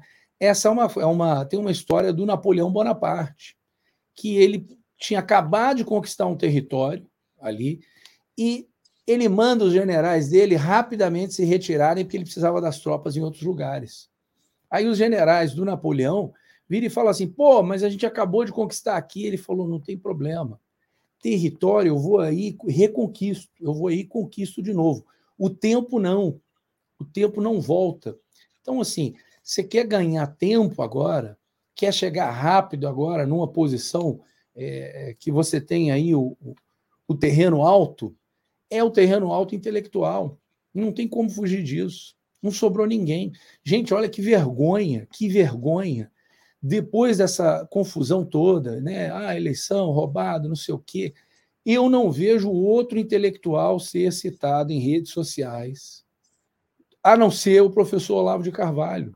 Ou seja, só tinha um cara. Não tem mais ninguém. Todo mundo só cita o Olavo. Por quê? O Olavo tem razão. O cara estudou isso. Vocês tinham que ver, gente. Só o que o Olavo tinha lá de, de na biblioteca dele, de é, livro de comunismo, ele até brinca, eu não sei se isso está no, no filme do, do, nosso amigo Josias Teófilo, né, O Jardim das Aflições. Eu não sei se tá, esse trechinho está no filme, mas foi alguma entrevista que alguém fez, não me recordo agora. Mas o Olavo fala: ó, isso aqui e tal, vai mostrando os livros comunistas, e ele fala: se comunista tivesse lido tanto livro de comunismo que nem eu li, ele não era mais comunista, porque vai ver que o negócio não funciona. Aí, se você é mau caráter, aí sim, aí você continua nessa do, do comunismo mesmo. Outra coisa, o Olavo falava muito em círculos concêntricos, né? O Alan mencionou mais cedo aí. Ah, não é a menina do cabelo verde, do sovaco cabeludo, né? Não é aquele cara ali na ponta do, do, do movimento aí da esquerda.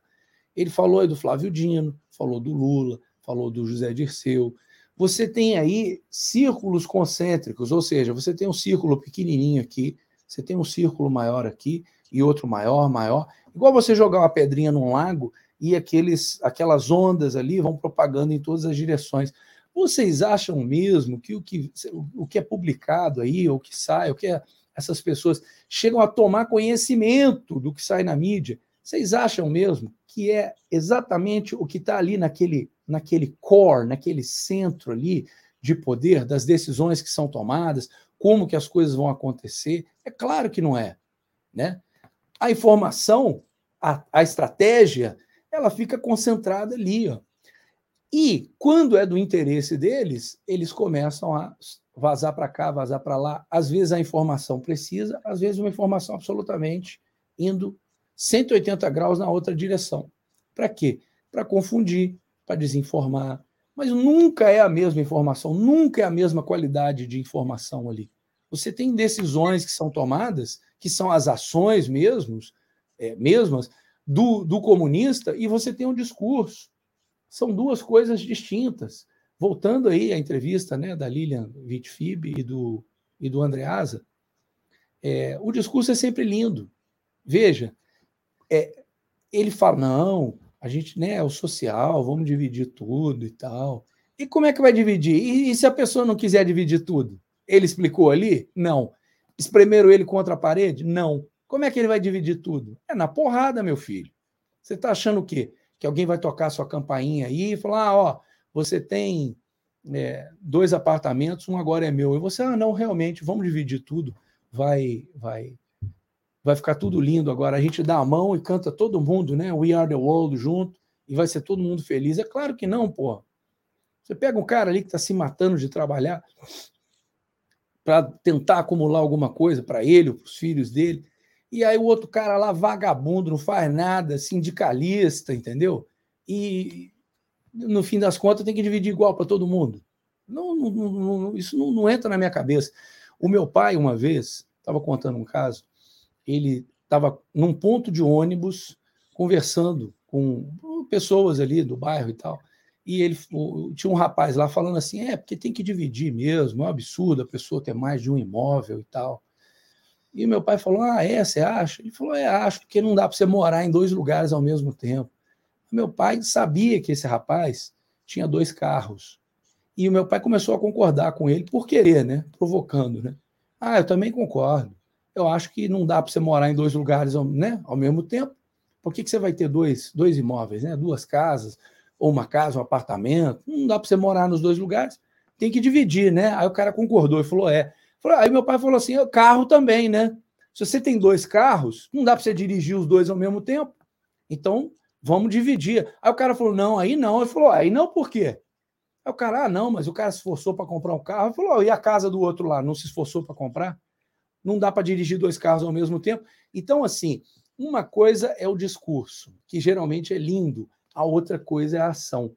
E é sempre, sempre Adalex e Alan, é sempre lobo em pele de cordeiro, é sempre essa cobra aí do comunismo trocando de pele e, e, e, aparentando sempre ser uma coisa, não, é boa, o discurso é bom, nunca deu certo, nunca vai dar certo, e para você entender isso, óbvio, né? Você tem que parar estudar, saber o que, que você está o que, que você está enfrentando, né? E sempre dá tempo, né? Não, não, não existe esse negócio de acabou, acabou, acabou, acabou, não dá mais tempo. Dá tempo de fazer sempre a coisa certa. Antes da gente voltar aqui, deixa eu só uh, dar um abraço aqui para o pessoal que está no, no Rumble. Né? O Fernando Pimentel botou lá boa noite.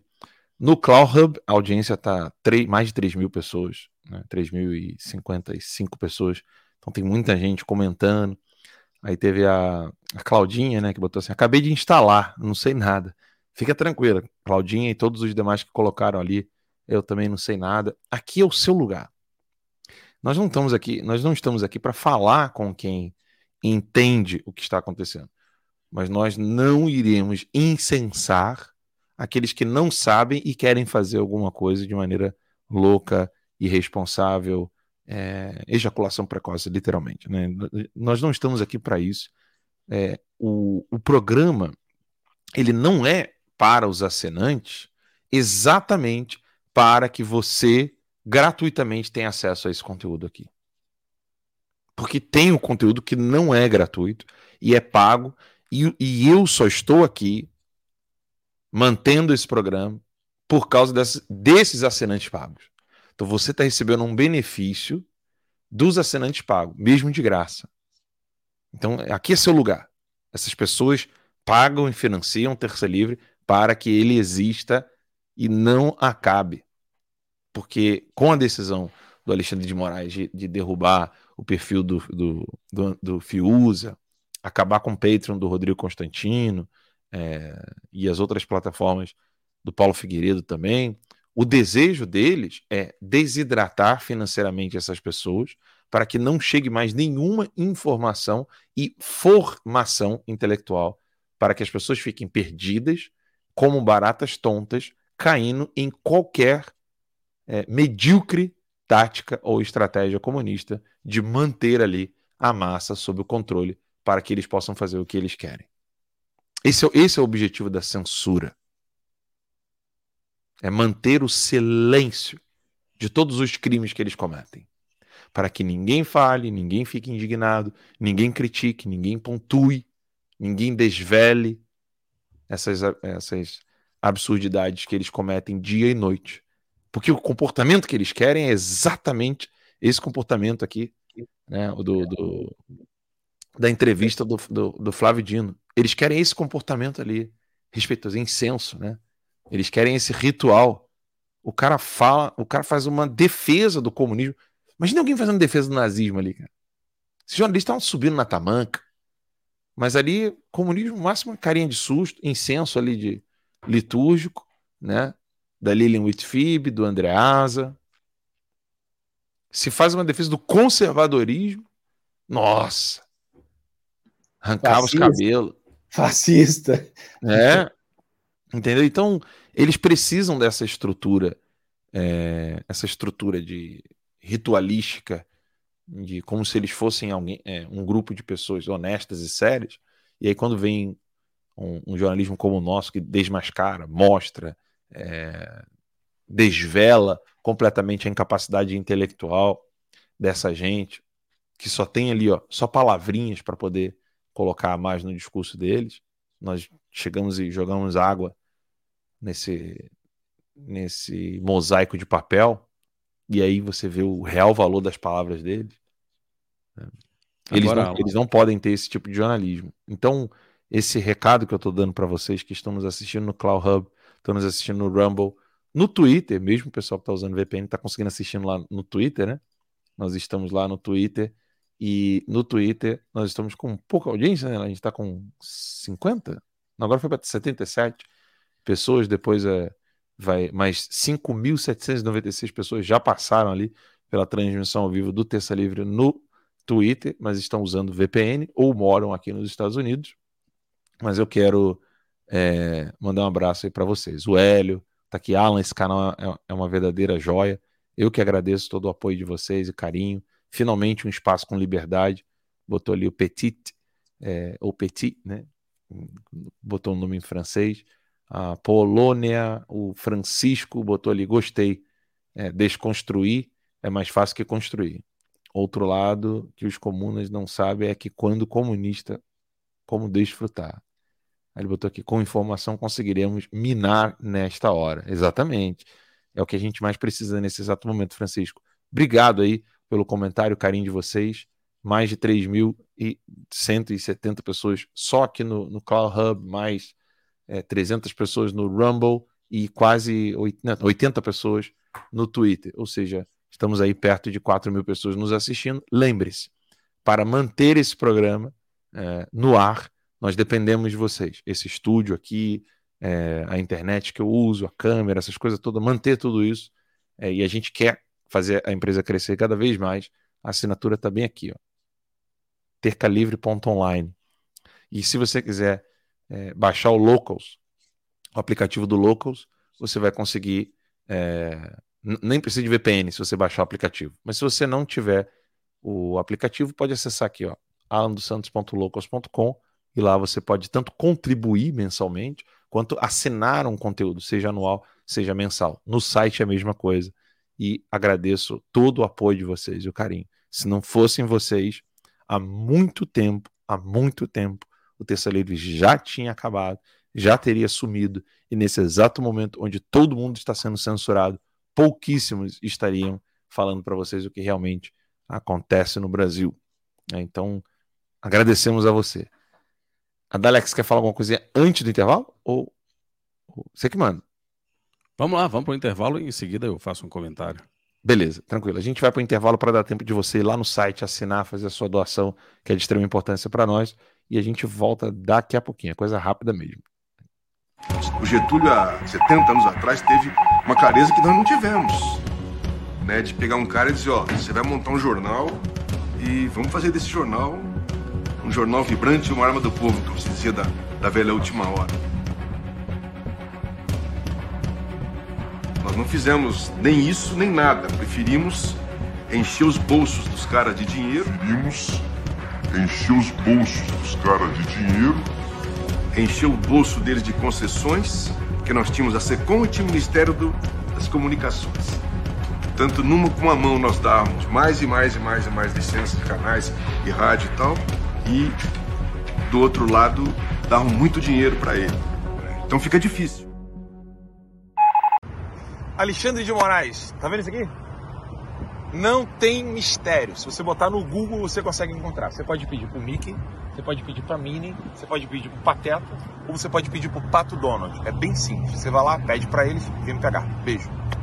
Go. Oh, ain't that something? Drums came in, you ain't see that coming. Hands on my head, can't tell me nothing. Got a taste of the fame, it upon my stomach. Throw it back up like I don't want it. Wipe my face, clean up my vomit. OCD trying to push my buttons. I said don't touch it. Now y'all done it. I can be critical, never typical. Intricate with every syllable, I'm a criminal. Intimate but never political, pretty visual. Even if you hate it, I'll make you feel like you're in it though. You call me what you want, but never call me forgettable. Leave me deep in thought, I can never swim in the kiddie pool. Waited, I've been thinking the cinematic is beautiful, man. O link alansantos.digital também funciona, tá? Mas é mais fácil vocês acessarem aqui, ó, tercalivre.online. E a da Alex, diga lá, meu caro. Não, só fazer um, um, adendo aqui à sua fala, e acho que, é, que é, é, fundamental que a gente entenda que sem conhecimento, né, sem, se você não tiver essas informações, se você não tiver capacidade de fazer julgamento de informações, a guerra definitivamente ela ficará muito mais fácil para os nossos opositores. Mas nós temos, Alan, um, Alan, um problema que acredito que seja um problema de uma dimensão é, muito grande, porque hoje é, um, um, dos grandes desafios que a direita tem é, é antes de você combater o seu inimigo, é, é, aprender pelo menos a limpar a sua casa, arrumar a casa, arrumar as coisas aqui dentro e tal, para depois você pensar é, no seu inimigo externo. Porque, na verdade, hoje um dos, um, a gente encontra, você estava falando ali sobre as fake news, sobre as desinformações e tal, e eu vou te dizer uma coisa: o que eu vi de desinformação, de fake news criada pela própria direita, e aquelas coisas do, do que comumente as pessoas passaram a chamar aí de, de tic-tac, né? Aquelas pessoas que marcavam horário, dia, isso aquilo. E o que eu vi dos chamados influencers com informações bombásticas, né, que confirmavam fatos que apenas o Bolsonaro, acredito eu, sabia, e as pessoas batiam o martelo que aquilo era verdade, que aquilo era, era, era daquele jeito, né? Então afirmavam taxativamente que aquilo era a expressão mais pura da verdade. Então, assim, você não precisa muito do seu inimigo. É, é muito curioso, porque a Bíblia, ela fala no livro de 2 Coríntios, capítulo 4, versículo 4, ela diz assim: entre os quais o Deus desse sistema de coisas tem cegado a mente dos incrédulos para que não entre nas suas cabeças o brilho da iluminação das gloriosas boas novas a respeito do Cristo.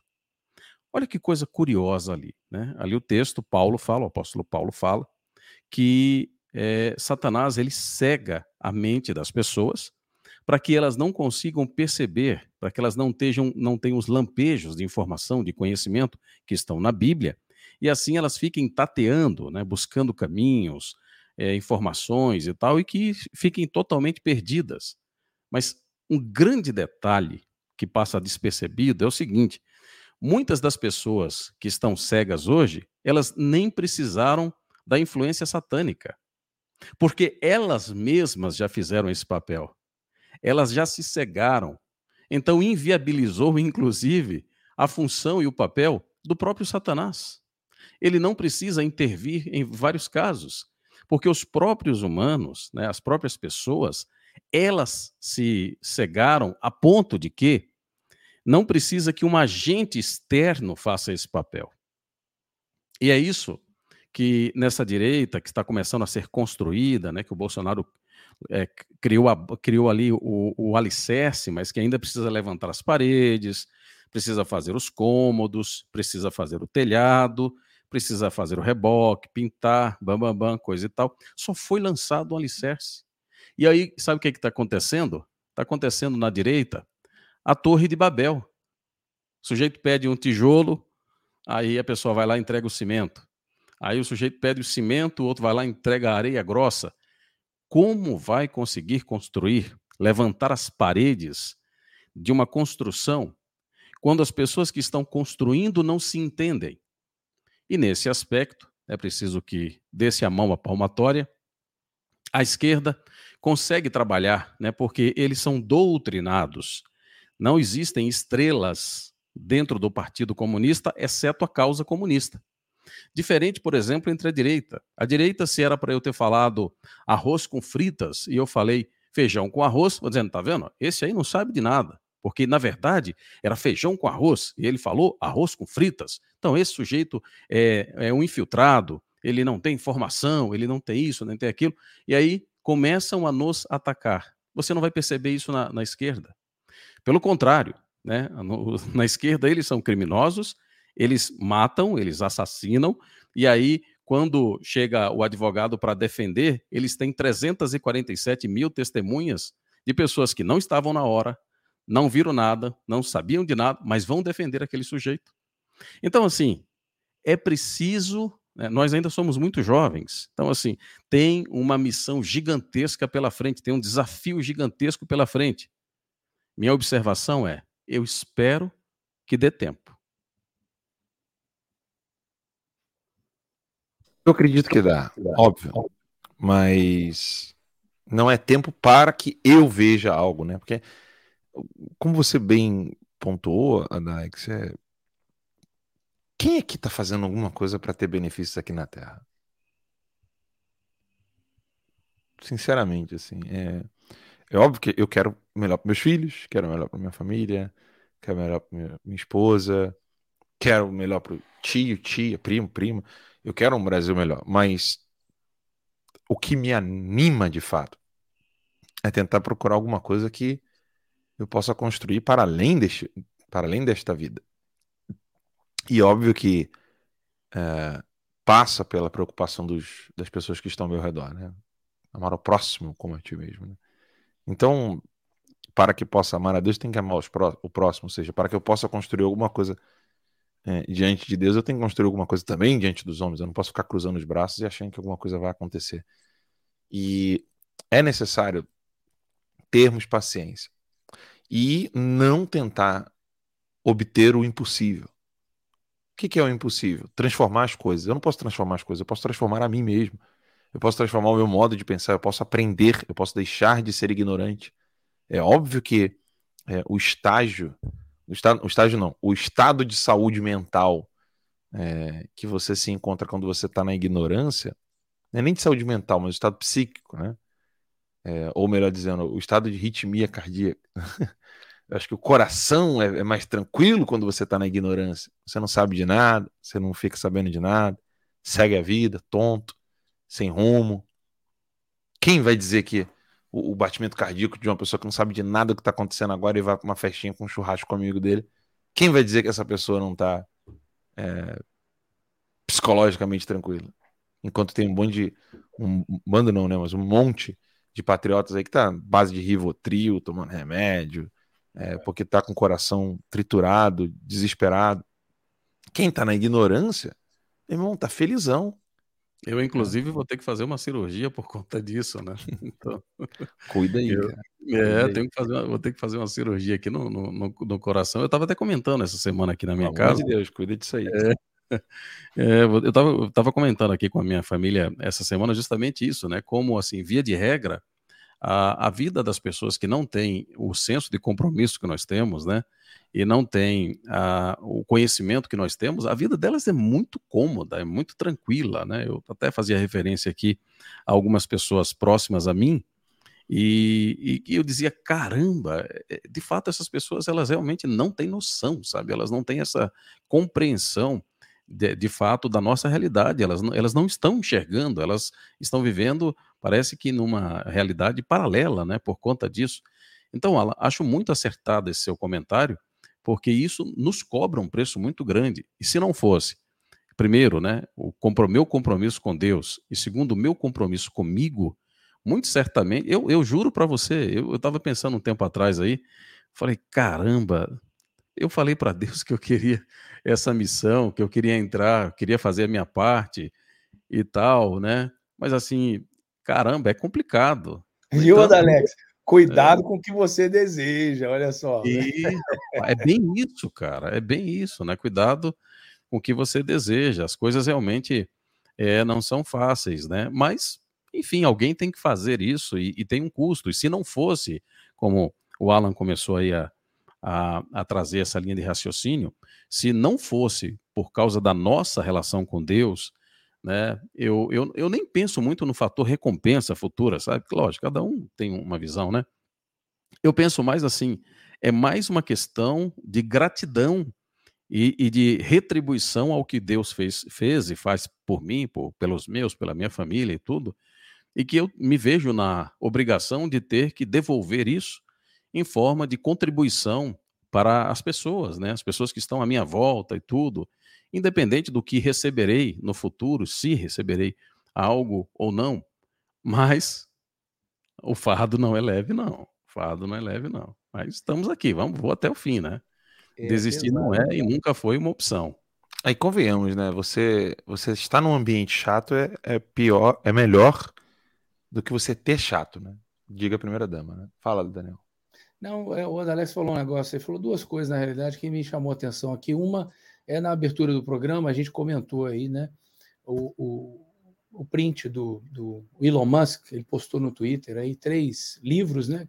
Eventualmente viraram filmes, que é o 1984, Opressão, todos futuros distópicos, né? 80, o 1984 é Opressão, o, é, o Fahrenheit também é Opressão, Fahrenheit é 451, e o Admirável Mundo Novo. E uma das coisas do Admirável Mundo Novo é exatamente isso, né? O pessoal vivia ali com, com uma droguinha chamada soma, né? No, no, na ficção lá, e a pessoa fica alienada, entendeu? Então, assim, o alienado, de fato, ele vive, tipo assim, ah, tendo a minha cervejinha, né? Tendo a picanha no fim de semana, é, o batimento cardíaco dele só altera se ele estiver tão fora de forma que na hora dele dar uma corridinha ali e, e, e pular na piscina, é capaz do batimento cardíaco subir. É, a outra coisa que eu, que eu me ative ao comentário do Adalex é que ele falou a questão de arrumar o próprio quarto. E aí vale uma menção aqui. Essa coisa de arrumar o próprio quarto, cuidar da, das suas coisas, cuida da sua vida, né? Cuida aqui primeiro, ó, antes de você tentar mudar o mundo. Já é tão difícil a gente mudar a gente, né? E às vezes você pega um. Ah, como é que eu faço para convencer o fulano? Fala, amigo, você não tem que convencer ninguém. Quer convencer alguém? Convença pelo exemplo. Senta você aí e começa a estudar. E eu me lembrei de uma notícia que eu vi hoje do Jordan Peterson, que até peguei o livro enquanto eu estava fora do ar ele tem aqui o 12 Regras para a Vida, né? Esse é um psicólogo canadense que agora estão é, querendo é, tomar a licença dele, né, de psicologia lá no Canadá, se ele não for reeducado. Ou seja, ele está falando coisas que ah, está ofendendo as pessoas, o que ele está falando, entendeu? Então eles estão ameaçando o Jordan Peterson, eles tomarem o, o, a licença dele de psicologia. Ah, sinto informar que no caso dele, ele pode até ficar triste alguém tomar a licença dele, mas ele já está milionário com os livros, com as palestras, enfim. É essa, essa veia aí de você tentar cortar as asas das pessoas, é, primeiro, né, financeiramente, assassinato de reputação, igual está acontecendo no Brasil, isso não, não há nada de novo sob o sol. Isso já vem acontecendo já no exterior, sempre aconteceu. Agora, mais uma figura aí é, famosa, que eles estão tentando fazer a mesma coisa com ele, e que fizeram isso aí com Alan, né? Há muito tempo, fizeram isso aí com o professor Olavo de Carvalho, sempre perseguindo, sendo o que Jordan, essas... Jordan Peterson é o Olavo de Carvalho da psicologia, né? É, é. Eu, eu, eu, não vou nem incensar o Jordan Peterson, apesar de eu achar ele muito bom, e não estou aqui, né, é, puxando o saco do Olavo, porque ele não precisa disso, mas o Olavo ele era muito é, é à frente do tempo dele muito em, em, diferentes áreas. Isso era o que chocava muito né, no Olavo. Ele conseguia conversar e falar bem de vários assuntos.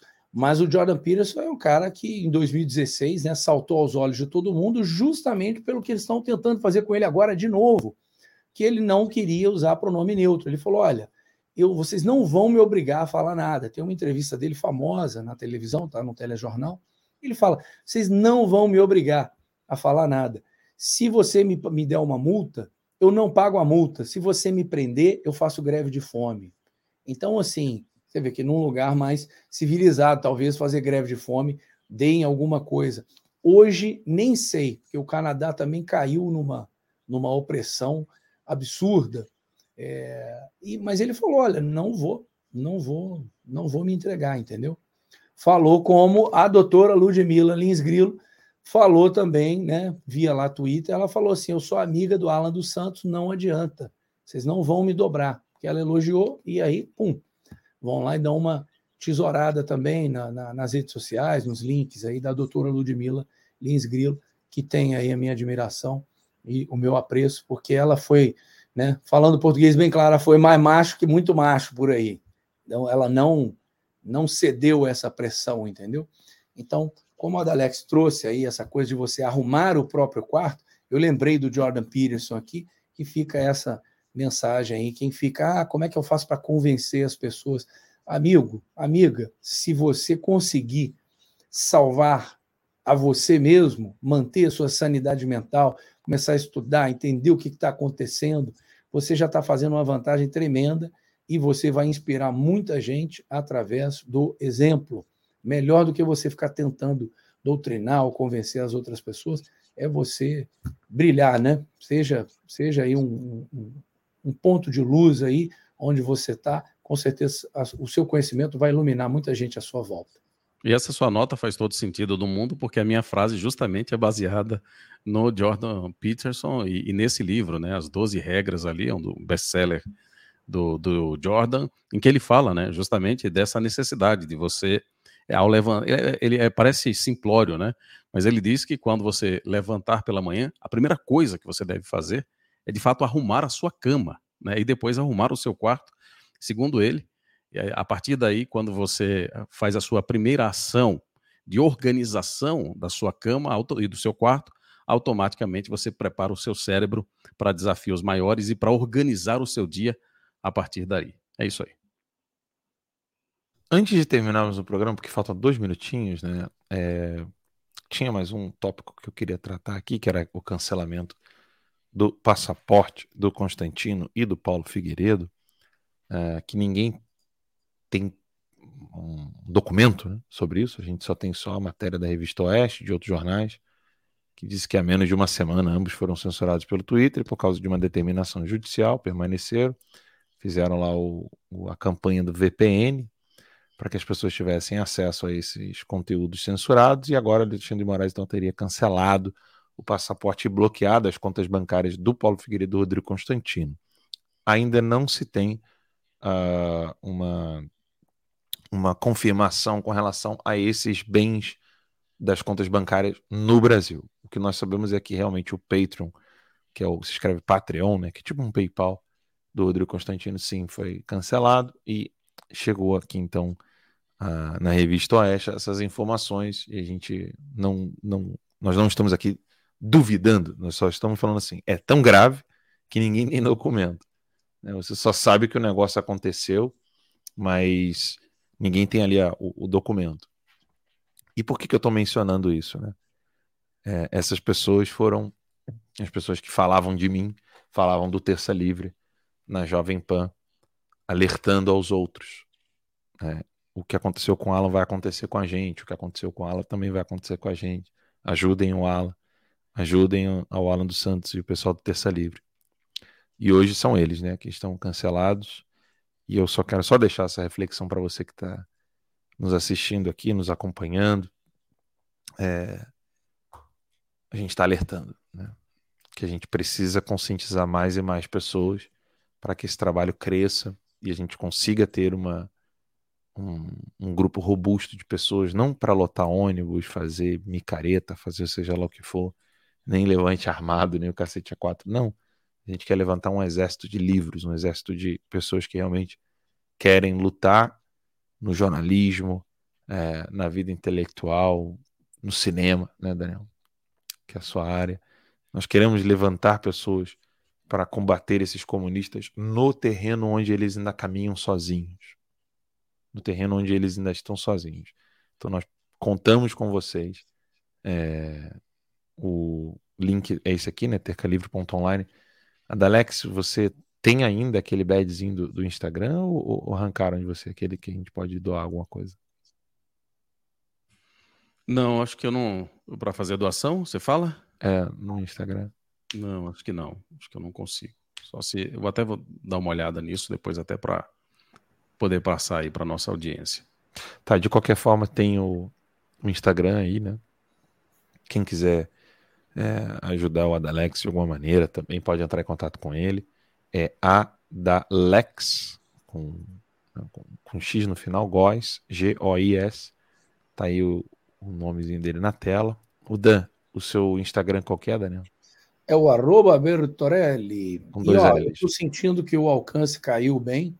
O Instagram já... Do Instagram você está falando, né? Porque aqui a gente está com 3 não, mil. Do, do, Instagram. Daqui não. Tá... Daqui aqui a gente está com mais de 3.500 pessoas. Não, daqui, graças a Deus, só cresce. 3.600. Mas no Instagram, o alcance caiu. Então, eu, já me cortaram, não posso mais monetizar absolutamente nada no Instagram. Eles vêm cercando, né? Vêm cortando. Você está naquele pode... esqueminha, tem certeza que deseja seguir? Eu não sei se eu já ganhei esse badge of honor aí, entendeu? Mas eu já não consigo monetizar absolutamente nada. Vocês me acham no Instagram aí no arroba Bertorelli, com LLI no final. E eu estou começando a postar lá no meu Instagram é o seguinte: é para as pessoas, na hora que essa rede social cair, que vai cair, eu não sou mais bonito que ninguém, quem sou eu na fila do pão, né? Se não caiu ainda, é justamente porque eu, eu não, não sou peixe grande, mas estou aí na luta com vocês. É, eu montei um site que é o danielbertorelli.com. E aí, o que que eu. A única coisa que com eu. Com dois peço, L's, né, Dan? Só, só lembrando. Com dois L's. Daniel Bertorelli, igual tá o Bertorelli na tela aí agora. Tudo junto, não tem ponto, não tem nada. É danielbertorelli.com. E a única coisa que eu peço é para vocês colocarem lá os dados de vocês, e-mail e tal, porque na hora que a rede social cair, a única forma que eu vou ter de entrar em contato com vocês. Então, quem gosta do conteúdo que eu produzo por lá, e a gente acaba passando também um pouquinho do que acontece aqui no Terça lá, é, vocês vão me achar. Então, danielbertorelli.com, passa lá, não custa nada, é só assinar, botar lá o e-mail e tal. E quando chegar o dia do apocalipse nas minhas redes sociais, é esse aí, ó. Eu fiz uma página simplesinha, não tem nada lá, lá. Resistir é preciso contra a censura. Essa foto aí, ó, no cinema, é foto do grande fotógrafo João Mena. O cara é muito fera, né? Sigam o João Mena aí também, gente. João Mena, você tá no mudo aí, Ala. Você tá, você tá falando do fotógrafo, né? Do retratista, exatamente. Essa foto aí é do João Mena, ó. Ele é que não, eu tô brincando, é que você falou assim, esse cara é muito fera. Eu falei, você tá falando do fotógrafo. Né? Não, fotógrafo, eu não, tadinho. Quem sou eu na fila do pão?